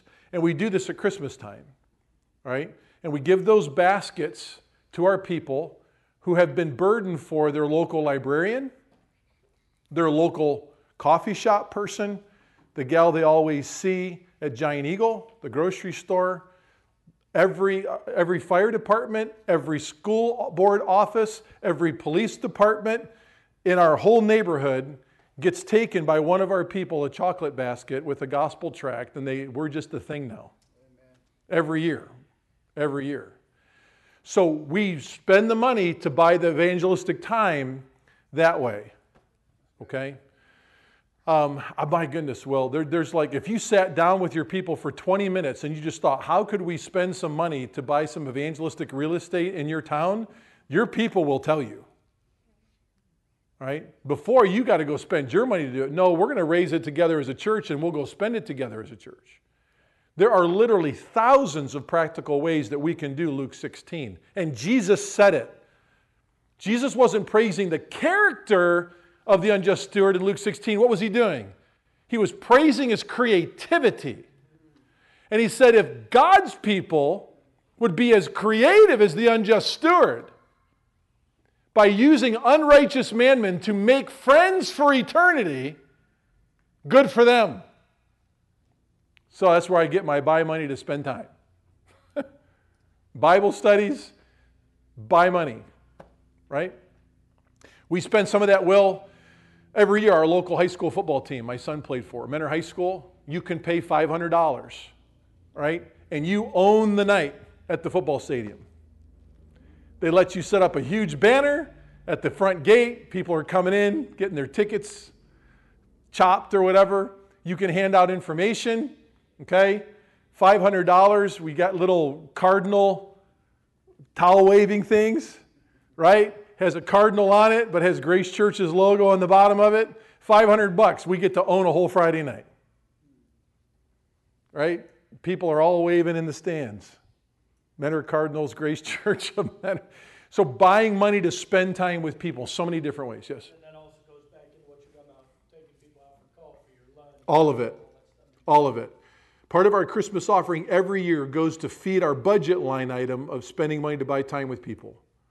And what's fascinating now is we've been able to take $50,000 out of our annual budget every year because we know it's going to be in the Christmas offering. So we could lop it out, put it there, and still spend $50,000 on something else. Are you with me? It's just how it worked out. We didn't set out with that mind frame. I'm not that smart. It just kind of happened. This is something that God did organically. Then our people say this, right? Pastor, we really are burdened. Disciple making people become great visionaries, okay? Pastor, we're really burdened here to reach our community. We're all disciple making now. How are we going to reach Jerusalem? So they came and they presented to me a Lake County for Christ thing. I said, okay, let's see it. We know, Pastor, the most important thing for us to do is what's on our pamphlet. We know that. But hey, how about if we reach everyone, every home in our city every five years with the gospel in layers? How about if we do door to door to all 19,200 homes every five years? How about if we send a mailing to all 94,200 homes in our county every five years? How about, Pastor, that we're at the Great Lakes Mall, we're at the Mentor City Fest, we're at the Lake County Fair, we're at the Geauga County Fair, right? How about if we have a presence in every public venue in our county to distribute the gospel? And, Pastor, hey, guess what? We found a way that for $1,000 a month, we can have up to 350 showings of six different television commercials promoting our church in the three county area. And by the way, that's a wrong number. That should be 650. For $1,000 a month, we can show 650 commercials on five different television stations. Okay? For as little as 80 cents for a 30 second spot and up. You could do it too. But hang on with me here. When we go to plant churches, with me, I know we're almost done, but hang with me here. When we go to plant churches, this is where we start.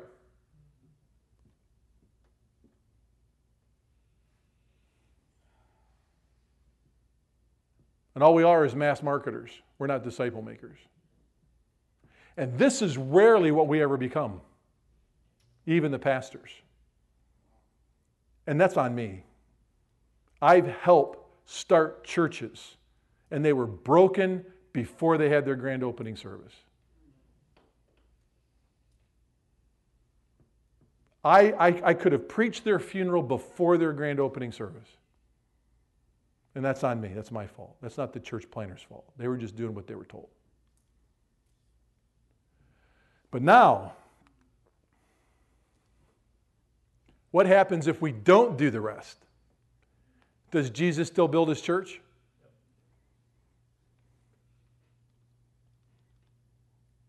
Only one said yes. Now, two, was that a yes or just a laugh? No, I'm, I'm telling you, I'm not trying to be sarcastic.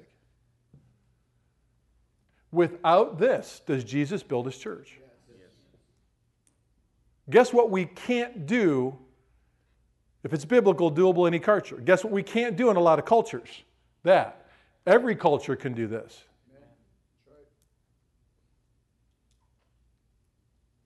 Okay? This is what it is. So, this is what our people brought to us, so this is what we try to maintain as best we can. And then they said, Pastor, let's go a little farther. I really believe this Acts 1 8 thing, so how about if we identify a like minded church or plant one in all 88 counties in Ohio? And then they said, Pastor, how about if we do the same in all 3,000 plus counties in the United States? Pastor, I really believe this. I really believe we can do this. I really believe Acts 1 8 was given to Grace Church of Mentor. Jerusalem, Judea, Samaria, uttermost parts. Right? And they came to us years ago and they said, How about if we build a, this kind of a New Testament network? Interdependent, Bible saturated, intellectually honest. And that ultimately became what you folks have heard as Arch Ministries, which is on the bottom right hand thing. It just is a thing. It's really Grace Church of Mentor. It's not a parachurch organization. It's just our disciple making church planting arm out of grace. I said, okay, we'll give it a shot. And how about if we utilize the members at GCM to achieve this goal? And I said, okay, disciple making souls love to be visionaries. Let's go. Do we have access to the internet back there that can be shown on the screen and then we can switch back over to this? Just real quickly. While they get that ready, this is really what our people in a short picture want to do. Um, yeah, archmin.org. Okay? 43,000 people, 88 counties, 3,000 plus counties, right? 194 countries on six continents by 2030. Pastor, do you think we can identify or plant a church in all those places with all those people by 2030? And I said, God can. I can't. I can't, but God can. Click on maps. Get on the map, or, or click on the arch map. Okay? So, since this time, this is how far they've come. I know you can't see all of them. We have over 2,000 churches that have applied to be on the map that aren't on this map yet. Okay? These are like minded churches. We have now 21 different like minded missions agencies who have partnered with us. Remember, interdependent? Right? With over 7,000 ministry partners global, globally. I met with them last November. We're meeting again, unanimous decision to meet again this November, and we're adding four more agencies. But where did it start? Did it start with a school or with a mission board? Where did it start? Disciple making in local churches.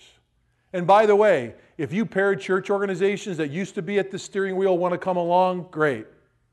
If you don't, this is what we're doing. Right? But guess what's happening in all the parachurch missions agencies? It's same thing for them is happening in local churches. They're closing down and hurting too. Why? Because there's no disciple making going on in local churches. the mission board that I'm one of the directors of is sitting on a $4 million pillow. And in our last board meeting said we got a shelf life. We got to really start thinking about closing this puppy down.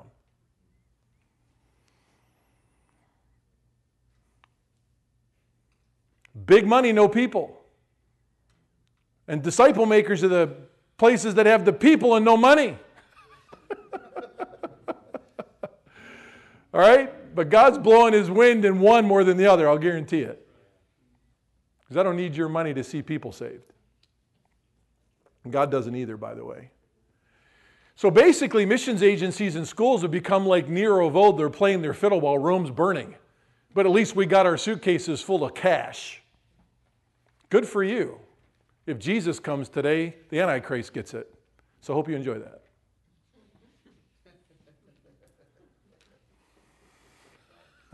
I'm just trying. You ever thought about that? I brought that up in our last mission board. So, who gets the four mil? Well, we've got to have this because we got to have the interest. We got to have this to take care of this. It's like, okay, good. I hope that's working for you. You're talking about shutting down, not me. What do you want to do with it? Well, I can tell you what, I can spend $4 million in local churches like yours that are planning on being disciple making churches in your Jerusalem in a half hour. Meaningfully do it. Right? But everyone's playing their fiddle. Rome's burning. Doesn't she look pretty? I'm telling you, it's that bad. It is that bad in our stripe. It is that bad. We have stage four cancer. We're given a treatment, and we're told that it can be gone in a week. Let's say, no, I'd rather die. That's how bad it is. I'm not going to get it. that's another seminar. Okay. so this is what this is what God's doing, and now it's going global. So 2020, we have an arch South America, an arch. Um, that's May. September is arch. Why in the world? I must be really. I got more water. Hindu. India, Arch India. 2021, Arch Germany. Okay? Arch Germany, right? 2021, Arch Canada. These people are calling us that have taken the seminar, whoever's, whatever it is, if it's biblical, it's doable. God's starting to do something and they want to identify like minded people in the counties and the provinces and the states and the municipalities in their own country to get them together, to strengthen them, to go forward because many hands make light work. It's not about one person, one place, or one institution. It's about us. It's about we, not me. Surprise, surprise. Read your Bible. Right? Jesus is the epicenter, not any of us. And let's do this together. So it's happening. I can't tell you. All I can tell you is that I'm going to show up the last week of May in 2021, and there's going to be at least one pastor or two from every country in the continent of South America in Buenos Aires. That's it. We don't even have the money to do it.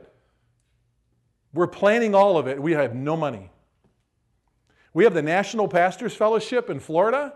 It's done, it's set. We're doing it, and we don't have the money. I tell people we don't have the money, and they'll say, well, it's not a building, or it's not something I can tangibly see or put my name on. Well, oh, the Spirit of God's works typically not. But I'm telling you, this is happening. Is God going to let us have Arch Florida? Sure, I'm not worried about it. I'm just telling you, He provides where He leads. And if it's a Bible thing, He's going to do it. I just don't know how. They walk by faith and not by sight. All right, so let's go back to the slides. Any questions on the map? I'm just saying this is the fruit of what my people asked us to do. This is not my vision. Do you understand that? What are we taught? I was a business minor in college. I love business. I love study. I've read leadership book after leadership book after leadership book, and the leader has to set the vision. The leader's the pace setter. And all I'm saying, you know what? I don't know that that's what a shepherd is. A shepherd equips the flock to do the work of the ministry, and those people become the visionaries. And I just say, oh, okay, let's go. I don't know how, but let's do it. you know? Took a long time, but it, we're nowhere near where we need to be. But right? So, where do we start? You've got to have a disciple making strategy session. Okay? I've got 20 minutes to fly at Mach speed. okay? But this is recorded and you can go back and listen to the speed later on. Ministry leaders, go through these questions. This is taken from Aubrey Malphurs's book, too. Go through these questions with your spouse first. You will never have more honesty and transparency from anyone else than your spouse. You might not even do church a lot with your wife because she's home with the kids and goes to church faithfully and she's just being a great mom and serving in the nursery all the time. Let me tell you who knows the church better than anyone else other than Jesus and you it's your spouse. And they're not going to speak up much because they're just faithfully shepherding and following your vision. Okay? Ask them first. And then take this list of questions to your deacons. And don't meet with your deacons unless their wives are in the room. The most painful, the most painful part of this whole process for me was actually meeting with my wife. I'm serious. She could kiss me, right? Wink at me, show me those, that smile that just melted me the first time I saw it, and then tear me to shreds the next second. Right? She always balances truth with love.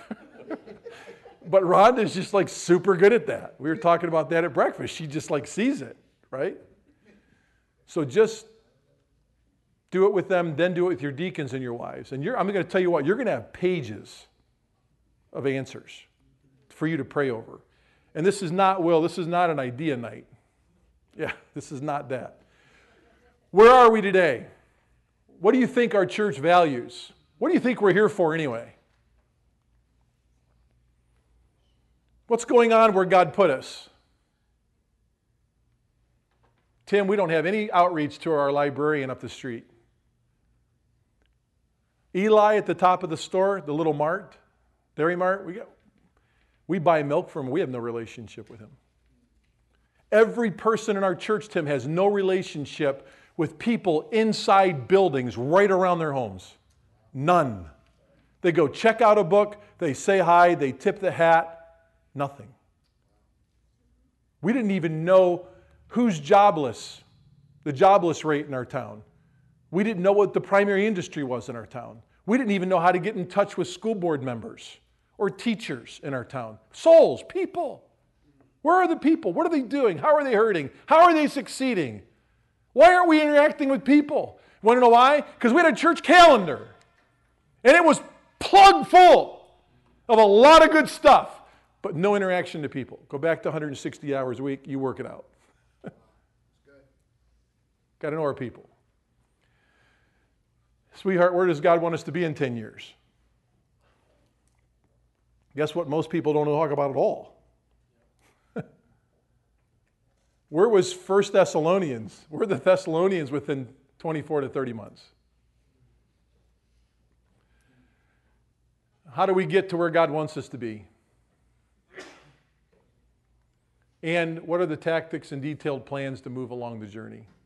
Now, he, I, like I told you, he's an architect. He's going to have all these fancy, smancy corporate planning words.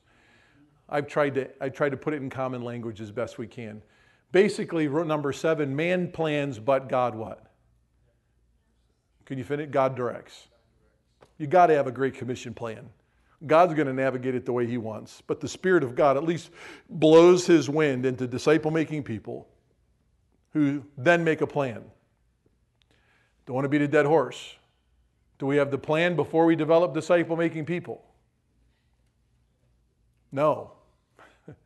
Look at where this is in the process of the seminar, folks.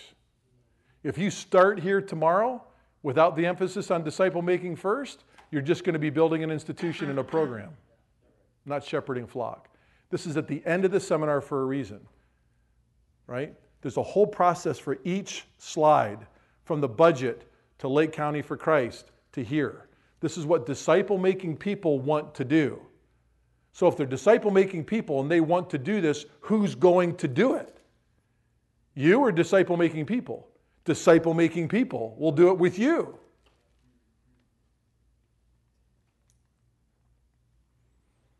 And then develop some contingency plans. But, but at this point, man plans, but God directs again. Right? So here's some eternal results out of disciple making at Grace. We've had consistent growth through disciple making. It's really interesting. Our numeric growth has matched our financial growth, which is really bizarre to me. It's really bizarre. I think it's good. I think it's an indicator that the people who are coming in as disciple makers are also probably giving. I don't know. But it's all I'm told statistically. Jerusalem's being saturated in layers. We planted churches, although most of them are weak because we planted them with the wrong model. We're realizing 2 Timothy 2 2 now at Grace Church of Mentor. The Aquila and Priscilla ministry, which we've discussed, is just a thing that's come out of disciple making, a sweet thing. It's changed my pastoral ministry description. I really understand now more Acts 6, right? Choose men so that you can give yourself to the word and prayer. I'm not distracted away from that half as much as I used to be because people are shepherding the flock so I can give myself to the word and prayer more when I study, when I'm praying for wisdom for the applicational side of my exposition, it changes the nature of that. I guess not the nature, but the philosophy and the practice of it, when I'm applying God's word, it's different application to disciple making people rather than just go through the motions institutional learners. Right? And I'm giving application of texts to my disciplers. This is how this what this is what this text meant, meant to me and the Smitkos. Or I, me and me and Frankie. And so maybe this application will work for you guys as you disciple each other. You see how it changes? It's much more flesh and blood rather than brick and mortar. It's worked out to, as you've already seen, a national and global network of hundreds of churches for church planting.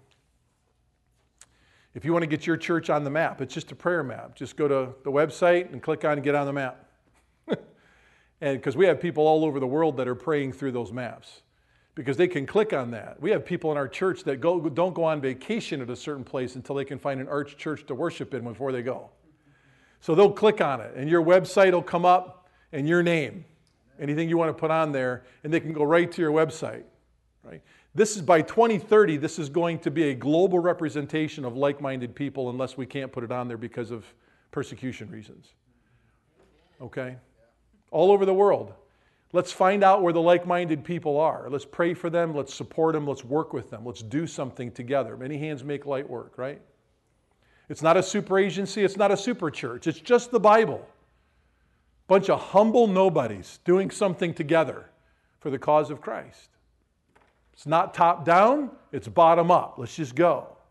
No superstars, no heroes, no nothing. Just Bible. Bible normalcy. I think we're all sick and tired of the evangelical superstars and super churches, right? I'm so bored with them. Oh, they're so popular. They speak so well. They have these big conferences. Yeah, and they make everyone pay to go to them, too. How stupid is that? Why would you want a paycheck for delivering God's word to people that aren't even your people? Look how twisted we are. I'm not going to go speak to you unless you give me a $50,000 stipend. What? You serious? Jesus must increase, we must decrease. Let's just do it together. Here's some vital signs of a disciple making church. Revelation 2 5. I don't need to rehearse that anymore. If you're a disciple making church, getting back to the first things to the person, and you're equipping the saints to do that, the Spirit of God's going to bless and your lampstand will remain. Our main responsibility go everywhere and make disciples. Our church is growing. I had a seminary professor that recently told me this. Well, not recently, it's been within the last 10 years 0 to 3% grow if they have corporate evangelism only, and that's, that's if they do it really well. 3 to 5% growth if they have corporate and situational evangelism 5 to 7% growth with corporate and situational evangelism in a very high administrative way. The very small percent of churches, and less than 2% of the churches in our country actually do disciple making, less than 2%. Experience 8 to 13% growth with well organized disciple making with members. We've hit as high as 13 and we've been as low as 2. We average between 4 and 5. So I would say that this is true. Okay?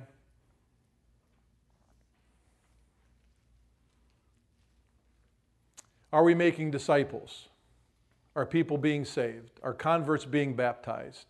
Are baptized converts becoming long term active members of our churches? Right? A book written by, the, by an author gave us these statistics. And I'll tell you the author when I'm done with all the statistics. So the author, if you don't like him, doesn't distract you from the object of truth, okay? Here's what he found Found out that there's one saved per, per 2.4 people, new people attending. There's 27% of our converts are getting baptized, 18% are becoming committed members, and 82% of our converts never become committed members. Now, converts, I think you could put in quotes there, right? But his conclusion was he wrote a book. It was an analysis of over 3,000 churches within his stripe of Christianity, right? And he did this study with a, with a corporation, this analysis. And his, the whole book's written as a shame on us for what, what's been going on. And the conclusion of the book was this is happening because we've not been disciple making. And it gets in more interesting. Is your church planting churches? Does your church even think about planting churches? He would say, and I would say too, why has your church never thought about church planting? Is church planting only for some churches? God called every church to church plant. It's a good question when you study the New Testament. This is their findings. In their stripe, this was their attendance before 1950. By 1969, by 1989. Now I'll stop there for a minute. Why such growth in that time period? What's going on in our country between 1950 and 1990? All kinds of things, right? All right, there's Vietnam.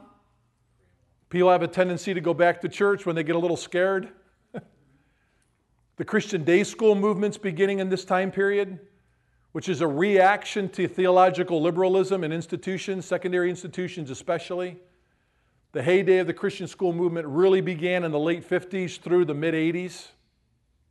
So people are growing their churches inside the greenhouse through Christian education. Certainly nothing wrong with that, but that's a factor here. I think the patriotism comes along with the Christian school you used to coach at. What's their mascot? Patriot. Mine was the Crusader. why Crusaders? Why Patriots? We're rallying our kids back from poor truth and Americanism. Let's get them back. Noble commissions, but not the Great Commission. Okay? My wife's was the Patriot, or there was an eagle, but it was a bald eagle. right? God bless America. It's rallying points. The sexual revolution's happening in this area, right? Woodstock. Sex, drugs, rock and roll. How do we get the kids back that we've lost? Well, let's give them what they want. I least know the history. This is the whole history of the Christian contemporary movement. We're not going to use the content, but we'll use the sound to get them back. We just got to get them back. Study it out for yourself. It's not rocket science. And these guys aren't geniuses that are able to take some pop music and put Christian world to it, music to it and get it back. I can do that and have 20,000 people next month. That's a piece of cake. Okay? Look what happened between 89 and 08. This particular stripe of Christianity lost a half a million souls. And his conclusion is guess what? We got them to come through commissions that wasn't the Great Commission. We got them to come. If you build it, they will come. You don't have to even have a band or drama or a food court or a coffee shop. If you build it, they'll come. It can be Americanism, it can be a particular doctrine that you run the flag flag up the pole for. You can have a pet doctrine. You can have, you can have anything you want. You can get them to come. But we lose a half a million because there are people that came for a reason, but they're children now. They won't stay. But if their parents would have been disciple makers, okay?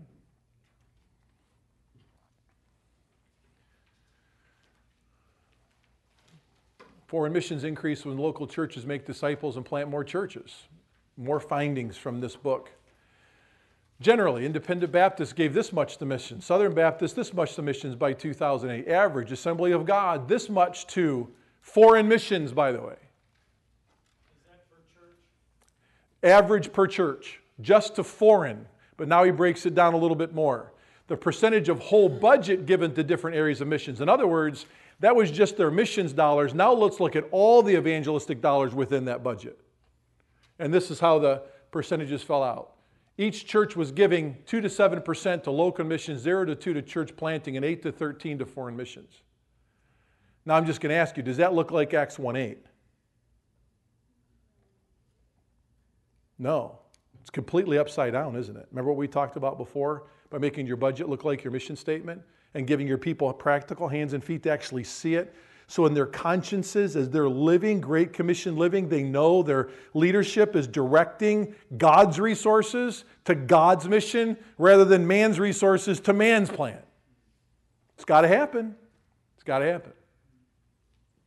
This is broken. This is a broken model. He goes on to say you really need to know your field. This goes back to that 11 question questionnaire. Are you rural, urban, semi rural, or semi urban? Is your pastor like a farmer? He needs to know his own giftedness and limitations. Um, this analysis was given. Smaller churches are going to have guys that are just preachers. Little larger churches are going to have guys who are preacher expositors. And really, the larger churches are pastors that can administrate, exposit, and preach. Follow along with me here, and please don't lose me because I know we're wrapping up quickly.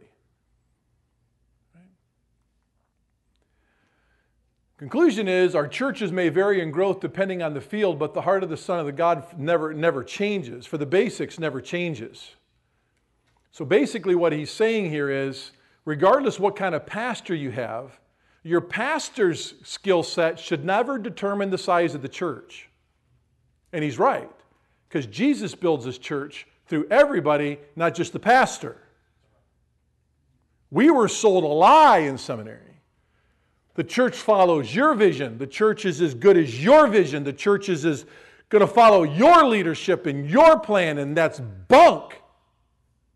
It's complete garbage. Okay? Because what's the sad reality? Then growth rates differ by the age of the church. And younger churches now, younger congregations have a tendency to grow more than older. My whole point here with these statistics is to say whether it be the flock or whether it be the preacher of the flock, the growth of the church should never depend on the age of the church or the skill set of the pastor. Pastors with an older congregation say, man, if we could just get some young people in here, right? And then the young people go to church and what do they do? This is a church full of old people and they don't have children's ministry. I'm going to go to the one that does. And it's a lunacy. But the pastors created it. We did. we did. Remember this day we didn't have a piano player. We're borrowing a piano player from a church five miles down the street. We didn't realize we didn't have a piano player because it was me. It's my fault. Anyways, now we realize we don't even need a piano player. We can actually sing without musicians. Bizarre. Oh, right? Anyways, let's avoid some noble pitfalls on our way to making disciples. Everyone has a commission, but it's not always the Great Commission. Remember 1 Thessalonians 5 11? Don't make an issue out of a non issue. If you've got a commission, it may be noble, it may not be wrong, but just make sure it never trumps disciple making commission in the local church. You're going to have energetic people underneath you that are powerfully able to run their program and their department all right, and they will dominate and distract your church unless you shepherd them to be a disciple making person first. We've already talked about that. Endeavor to know your Bible and the first century normative patterns of church existence. I would encourage you as a ministry leader, if you don't have one, develop a philosophy of ministry from these passages, among others, and get a church mission statement written and have that church mission statement attached to a disciple making clothesline with these texts supporting it. And let your people quote that mission often so they always know that mission. And coupled with what's the good news about the good news testimonies, they'll get it over time. The author goes on to talk about positive deviance. He talks about seven virtues of disciple making churches. I like these, I, they're okay right? Generate guests through the disciple making outreach. When they come, right, spend some money to buy the time. Have some, invite them to a Bible study. Take them out for coffee. Have for dinner, right? Connect God's words with hearts with God's word. That's the invite to the Bible study, right? Maybe the foundations. Follow up biblically and strategically. How do you do that? Well, your disciplers do that. And then they let you know how they're doing that. Use effective tools and technologies, right? That's what we're doing. We're developing effective tools. We're borrowing the brains from other people. We're putting it in a map. We're going digital with all of it. Let's just do it. You got to do something. Right? And over time, you'll see people compelling each other to spiritual commitments like membership and service and sacrificial giving and uh, worship with integrity, all facets of it. Okay? And then you'll find in time that it just becomes a culture. It just becomes a culture. Okay? Maintain the balance. Make sure you don't compromise your stand on the Word of God in order to get people to come. That's what we were doing. We were standing, but we were standing still for decades. Right? I say stand, but don't stand still. Keep your stand. You don't have to compromise anything. All right, but develop a disciple making culture. Structure a strategic plan and expect Christ to build his church. It's okay if you're doing it Christ's way, he will build it. Always start your reason, your rationale with theological understanding, then build a philosophy off that theology. And that's part of building the nursery, and then the practice is the methodology. And I hope that you've seen that process in this day and a half seminar theology, philosophy, practice. Okay? Right, guard against theological drift. right? theological drift basically is a commission without focusing on the Great Commission primarily. It can be you having a pet doctrine. I love eschatology. I could really spend my whole ministry preaching on eschatology, and that could be my pet doctrine. I can actually give more attention to eschatology than the Bible does. Okay? Preach doctrine proportionately. Overemphasis, underemphasis, or de emphasis of any particular doctrine leads to theological drift. Okay? Attend to doctrine within its biblical proportion.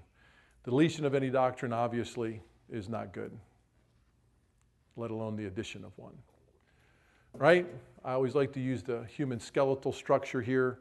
Uh, there's lots of vertebra in the backbone, back region, all different sizes, all serving its own purpose. All right? If you made one bigger than the other, you're going to bend towards scoliosis. Just keep it all in biblical proportion and move forward as you train people to be disciple makers. Don't disregard any proportion, proportional way the Bible treats any doctrine. Okay? Guard your heart against reactionary theology. This is primarily to us younger pastors.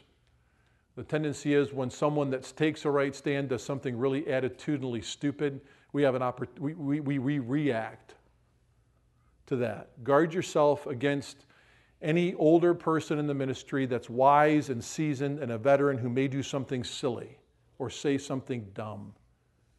Don't get emotional about it like they did. Right? And write this down right here if you want. I know this is not, we're at the end now, but this will be, this will protect your disciple making ministry. right? Attitude is always the beginning of any form of compromise. It's not moving away from doctrine. The attitude happens before the departure.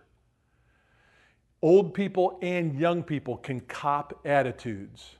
If the blood starts pumping and you get emotional, it's not time to speak. Even if you're saying the right thing, doing the right thing the wrong way is still wrong. Okay? Be governed by the Spirit and guard your attitude, young and old alike. Okay? Oh. Yes? Can you say that again? Attitude is always the beginning of what? Any form of doctrinal compromise. Yeah. Thy heart with all diligence, rather than the issues. Amen. Okay? I think for our past generation and a half, we, we find the biggest departure from Great Commission doctrinal balanced living that started with Ockenga's speech in, in 1948, right? This was the split of the National Association of Evangelicals, right? What happens between 1929 and 1947? right? A group of Bible believing men pull apart from, right? Remember the fundamentalist modernist controversy, right? They pull apart from guys that want to take a right stand. They form the National Association of Evangelicals, which includes a multi denominational group of men that wanted to stand for the Bible. They institutionalize themselves, right? And the way they evangelize is through tent meetings or circuit riding evangelists. But the church institutionalizes itself. Bible institutes are being set up all over the country inside churches. Christian universities are started, right? Wheaton, right? Bob Jones University, right? Seminaries are started. Biola, right? Uh, Dallas, Moody, all the we're institutionalizing ourselves. And our evangelism, our training is going on within the church and in institutions, and our evangelism is being done by others outside of our church. Just think about it crusades, evangelistic crusades, tent meetings, revivals. So, what we come to 1948, what happens? There's a big section of the NAE that says this We're too institutionalized, and our local churches aren't evangelizing anymore. Shame on us. Was that true? Yes. But Ockenga says something here that I think he would retract if he ever could, because he's a good dude. He says, Today is going to mark the day where we are going to have a new Christianity with a new attitude. Read the, read the speech. That's what I call reactionary theology. And from that time forward, in that split, right, we have a lot of different forms of pragmatism, attractional model churches, growth model churches, denominational issues from the top down. From there was birthed a whole lot of sordid reality of varying degrees, some not so bad as others. But for those who didn't move, what did they do? They further institutionalized themselves. They opened up more Christian schools. They've supported more Christian colleges. Nothing wrong with all that, but they weren't developing disciple makers in the local church. Okay? And we all became very dependent on their ability to train. Now I think what the Spirit of God does, He just turns it all back around and He says, okay, it's never too late to do right. Right? And so let's, let's do it and see what the Spirit of God does. Okay? So, the shrinking of churches can be blamed mostly on the leaders of those churches. We've talked about that. We blame what we blame. Let's stop it. Okay? Take your pet doctrine, let's put it back in its right place. Let's preach the whole counsel of, word, of God's word according to its biblical proportion. Let's focus on developing people, equipping the saints, right? 103, 104, let's stop. Here's some recommended book list for you. Floyd Schneider, think the best book to teach your people how to start a redemptive relationship with someone in town. Leroy Eims in 1978 wrote a great book on the lost art of disciple making. Trellis and the Vine is the best book for you to read through with your leaders on really the nature and the philosophy of these, these guys are these guys are Anglicans, they're not my stripe, but I tell you what, they wrote a good book here. They wrote a good book, and they've got a, something called the Vine Project. And the Vine Project pretty much sounds like what you've heard the last two days. We put this whole seminar together before I even knew the Vine Project existed. We were doing disciple making before I even knew Trellis and the Vine was written. But after I read it, I was like, oh, wow, this sounds biblical, so let's promote it, you know. Lewis Sperry Chafer, best book on prayer, the need for prayer before we evangelize. Kuiper keeps us a God centered evangelism, a doxological view of the Great Commission. Uh, Mark Dever, I wouldn't stand in all the ways like he does, but he's written a decent little book here. He's got another book called Discipleship, but I will tell you, uh, I appreciate it, but Dever's book is, all of his books leave you short of where we went this week. It's good to sit down and study the Bible with someone. That's it. But you know the theology, philosophy, and practice of it now biblically, and the overarching, long reaching influence of that. Okay?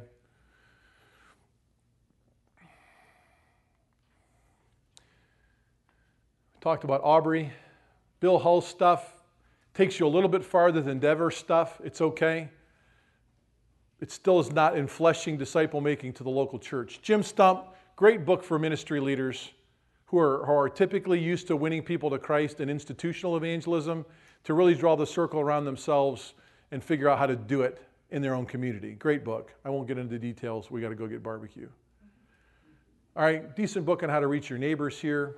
Master Plan of Evangelism. Robert Coleman does a great job in just taking all the aspects of the Great Commission, compartmentalize them into five or six different sections, and giving it flesh and blood. I think it's a great read. Okay?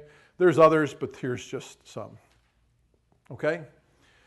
Um, so, anyways, if you think this is valuable and you think it's something that other churches need to hear, um, if, if you want to support it, we don't charge you for it. We don't charge you for the food. We don't charge you for the seminar. If, as an individual or a local church, you want to support the furthering of these disciple making seminars, we have them planned, but like I said, there's no money. We're going to go ahead and do them anyway and see how God provides. Um, if you want to um, help that, you can. Um, if you want the coupon code, here it is. If you want to order these materials with your, with your logo on them and at least begin maybe with your leadership, I don't know, a small group of uh, passionate people about this, you can use HOU Houston 2019 as your coupon code. You get 25% off of everything. If you want to help Arch put these seminars on, if you just take your phone or your device, okay? It worked the last time I did it. If you just, you know, shine your phone at this device, apparently it did the last time I was here. You can shine it on it and it'll take you right to a place where you can you can give whatever to help support the uh, the furtherance of the seminars, okay? We've got 150 people, ministry leaders coming to um, uh, Grace in September. We have pastors from all the Hawaiian Islands already scheduled to come to Oahu for a three day seminar. Um, we have Mid Atlantic pastors coming from all the Mid Atlantic states to Tri State Bible Camp in November. We're doing Western Minnesota pastors in December. Okay, we have the National Pastors Fellowship. We'll review this with a segment of the pastors there in Florida. Okay, we have another week long seminar in February uh, coming up. We have two different colleges now coming to bring their students to come and to see it and learn it because college presidents are seeing how, how bad the state of affairs is, right? We've got disciple making seminar for all, every pastor, not every pastor, a pastor from every country in the continent of South America. Every month there's either a national or an international thing on the map all the way through 2020. All right? And I'm not whining because God always provides, but there's no money to do all of it. We're planning. You can call Dave Hickson, don't even talk to me, and he'll tell you what's there. All right?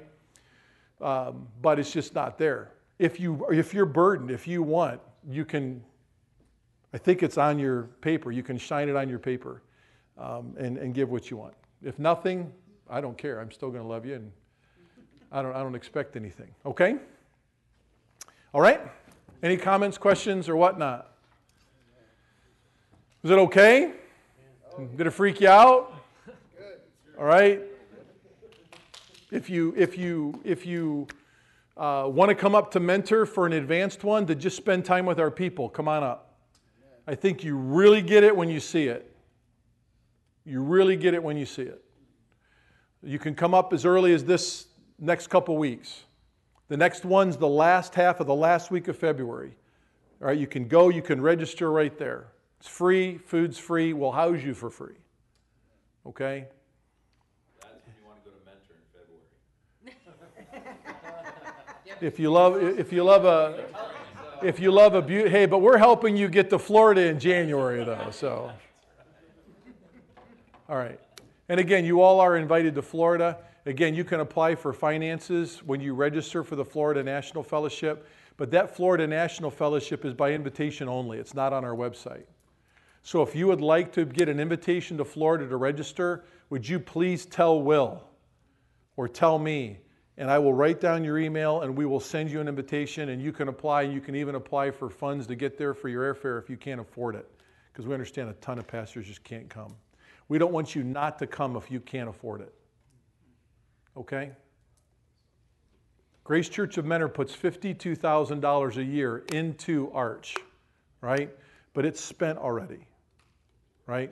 We'll, we'll, we'll, we'll, we'll get you there somehow. Just apply for the funds, okay? And we'll help pay your airfare. Okay? Thanks for being here. I'm staying around. If you want to hang out at lunch, after lunch, I'm not going anywhere. I fly out tomorrow morning, so. All right? Love to get to know. This should just be the beginning, right? Um, this is just a tool to continue to partner together, okay? So, God willing, we will see you again. Thanks, brother. You, your people, done a phenomenal job helping us out and getting us through.